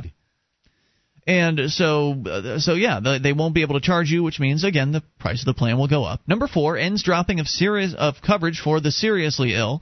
Insurance companies will be prohibited from dropping or watering down insurance coverage for those who become seriously ill. Uh, again, increasing costs. Number five, ends gender You know, and discrimination. I think that the insurance companies, uh, to some extent, have made their little beds in this, in this area uh, by deciding, uh, you know, the They've people been that, mean to people, no doubt about it. absolutely true. And that's the thing is that people have relied on their insurance company to provide their medical care, and the, the you know that's what the problem is in the first place. Uh, that this uh, that that article that uh, Wayne was reading from two nights ago or last night, the Of Two Minds blog, where Mm-hmm. the impossible cure to the healthcare um, situation, which is return to cash. Right. The government screwed it up in the first place. They Right, deflowered the virgin, and now what they're going to do is turn her into a hooker in order to save her. It's just it, it, it it's stupid, and it's the only it's the it's the kind of solutions you can only get out of the government. The government's plan here, and we've only gotten through a portion of it, is definitely to put the insurance companies out of business so they can take it all over and complete the transition to a government run, 100% government run healthcare system. This is about people don't like free riders. That's why they want socialized healthcare. It's not because they care about people, it's because they're greedy and they don't want someone to get it for free. We'll see you tomorrow night. FreeTalkLive.com. Attention, all active duty members and veterans of the U.S. military. Your proud service to your country entitles you with the right to participate in special VA loan programs with benefits not available to the general public, like the ability to purchase a new home with no down payment or mortgage insurance, or refi with cash out, up to 100% of your present home equity with less strict credit criteria. You are entitled to these benefits. Review them online at varadio.com. This is Tim Lewis from iFreedom Direct and a veteran of Operation Iraqi Freedom. I want you to know that as a member or veteran of the United States military, you've earned special rights and privileges. On your feet and get the details at varadio.com. iFreedom Direct Corporation is a private lender approved by the VA and licensed in most states. In certain states, certain restrictions and limitations apply. For a current list of licenses, disclosures, and all benefits, go to varadio.com. varadio.com.